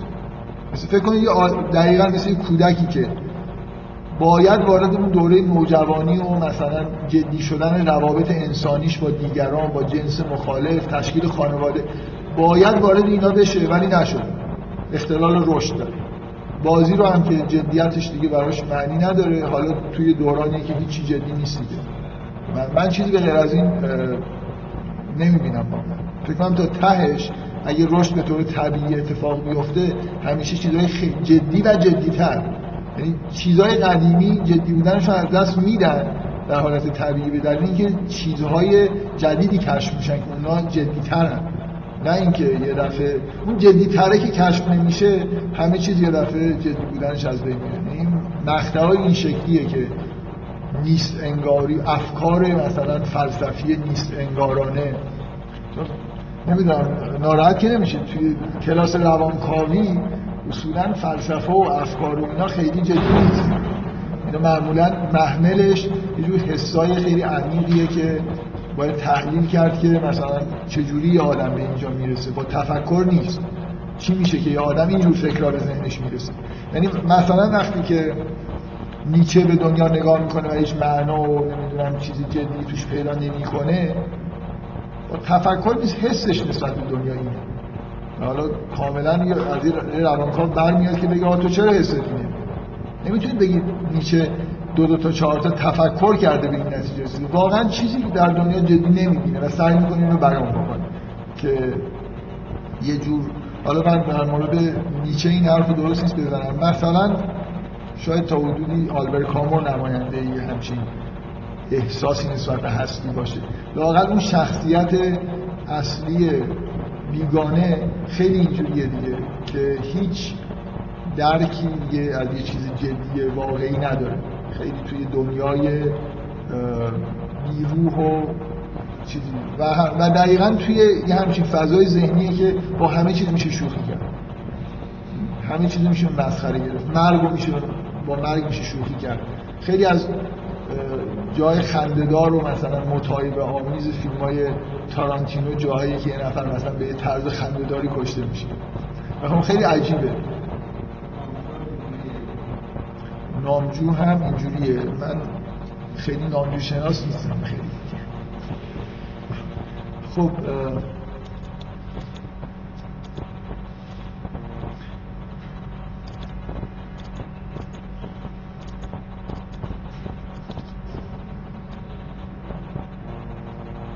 من در مورد این این صحنه در نوع خودش جالبه که آخرین باری که یه جوری از طرف محشید یه چیزی می‌بینیم با مادر محشید طرف هست.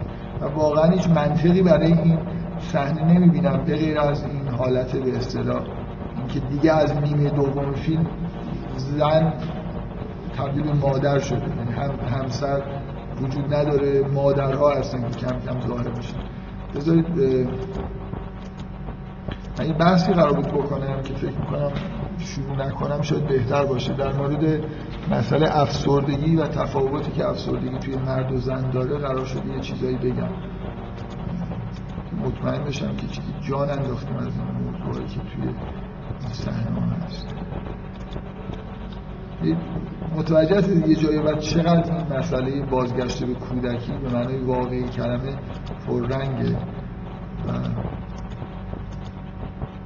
تاکیدم رو همینه که هیچ چیز پیشرفت واقعی اینجا وجود نداره. مثلا یه نمونه از اون حالت تلفیق کودکی با علی آبدینی که نمی‌تونه ناخداگاه خیلی باشه این ویژنیه که اینجا علی آبدینی رو با بادبادک می‌بینه که اصلا که کاملا از حالت طبیعی خارج شده. یعنی تلفیق دنیای کودکی. یعنی حتی اون علی آبدینی که اوج مثلا بزرگسالی هامونم هست اینجا به شکل کودکانه و تنظامیزی در واقع باز ظاهر میشه. خب.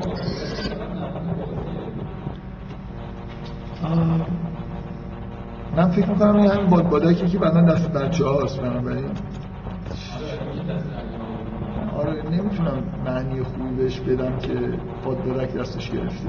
هم همون بادبادکی که بعدا بچه ها دارن باش بازی اگه حالا یه دوباره ظاهر نمی‌شد. می‌گفتیم مثلا یه جوری رنگش نمی‌دونم نشانه فرار واقعیتش این اینجا. اوج این حالت حرفایی که روی این صحنه بعدا زده میشه چی می‌شد همه چیز خوب بود نمی‌دونم اونجوری که من می‌خواستم. حالت کودکانی که این صحنه داره با بیل نمی‌دونم زمین و کندن و اینا واقعا اونم مکملشه دیگه. اونم یه جور خداحافظی علی آبدینیه که اونم بادبادک به دست مثلا داره میره توجهی هم که به ما نداره فقط یه لحظه ظاهر شدنش با نکته اینه که بادبادک همین بادبادکیه که اینجا دست این دختر بچه هست. بنابراین شیء خاصی که معنی خاصی بخواید ازش بکنید یه شیء کاملا بازیچه یک بچگان است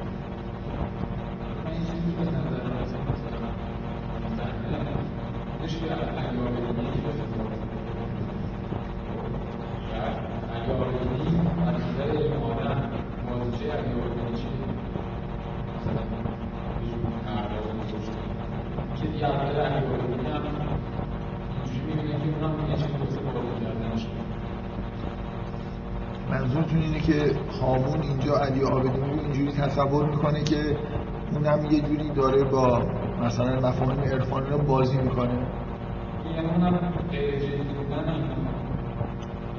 خب من تقریبا چیزی که من دارم میگم یه چیز شبیه همینه.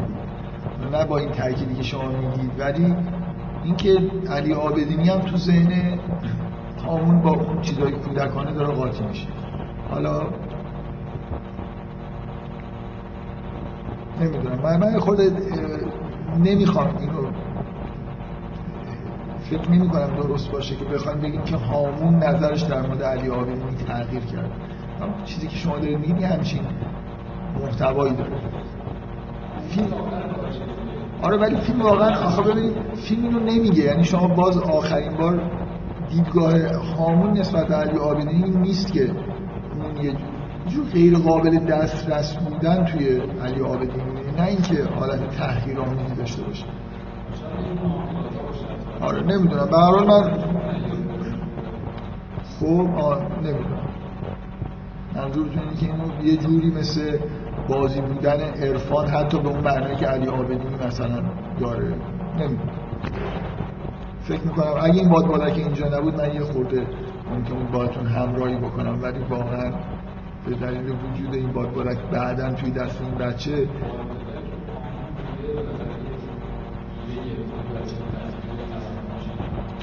باد که بعدا میاد.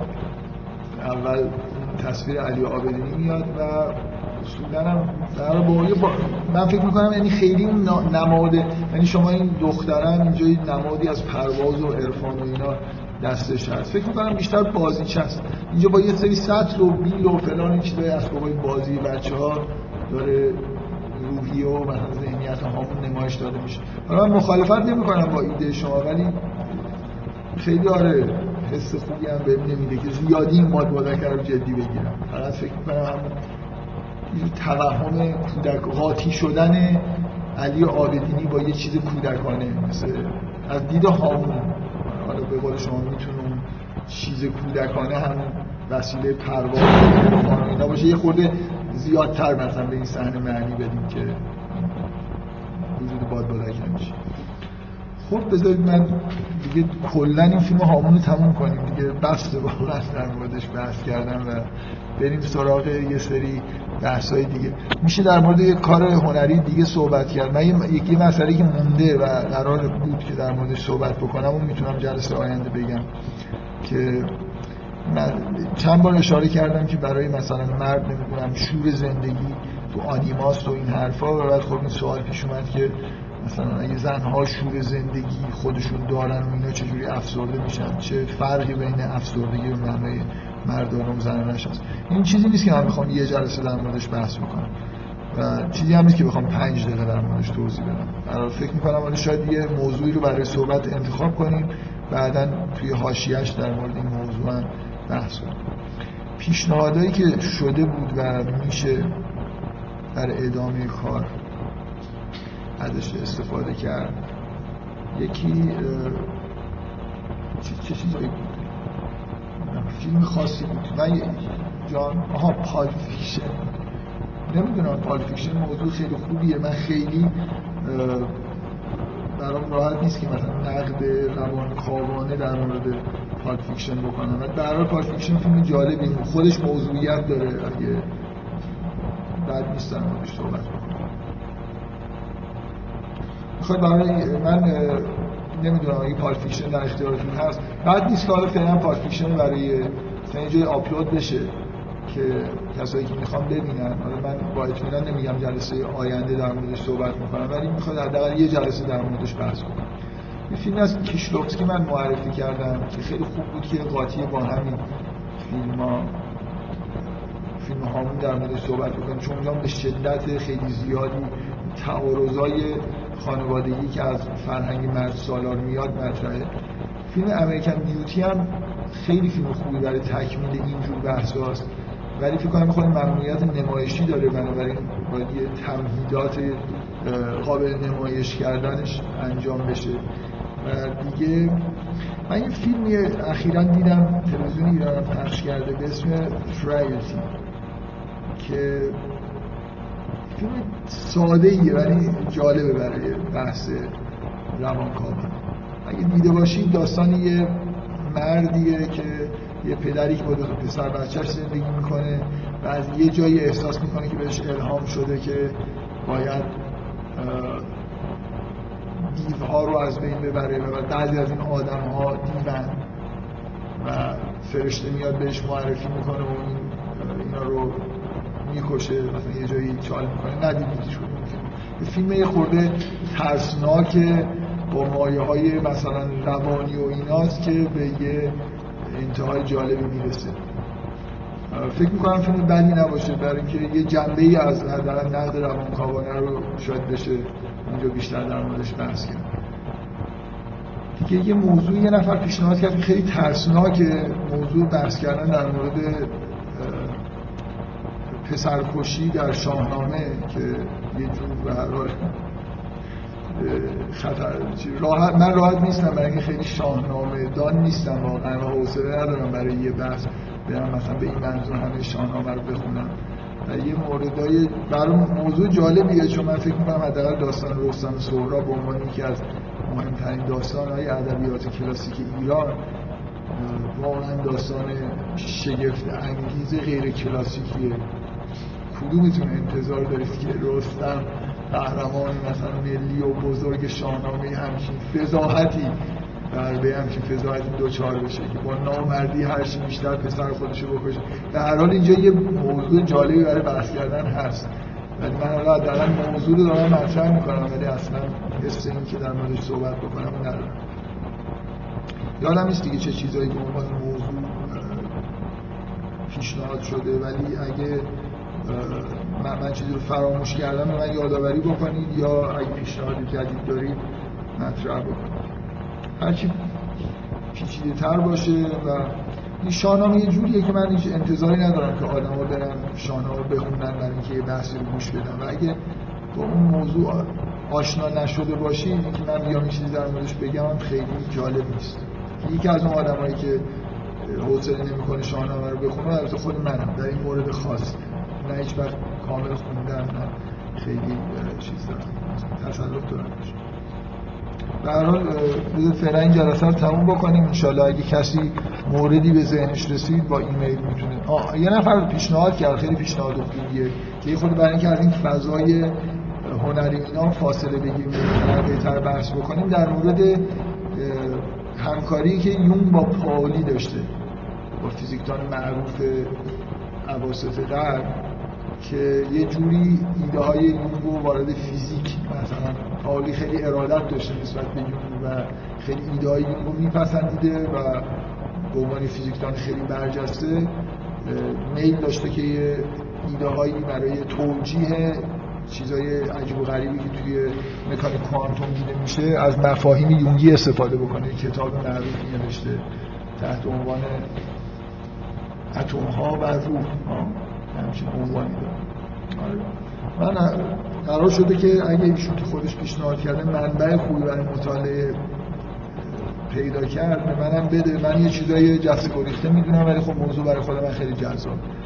یعنی با اینکه خیلی مسلط نیستم ولی دوست دارم که اگه منبع خوبی باشه مطالعه کنم بیایم یکی دو جلسه در موردش صحبت یه خودم در مورد فیزیک به جای من سعیم اینه که نشون بدم که هر چیز چیزای متنوعی رو میشه در واقع انتخاب کرد و خیلی مهم نیست که چه جور فیلم چه اثر هنریه یا چه جور.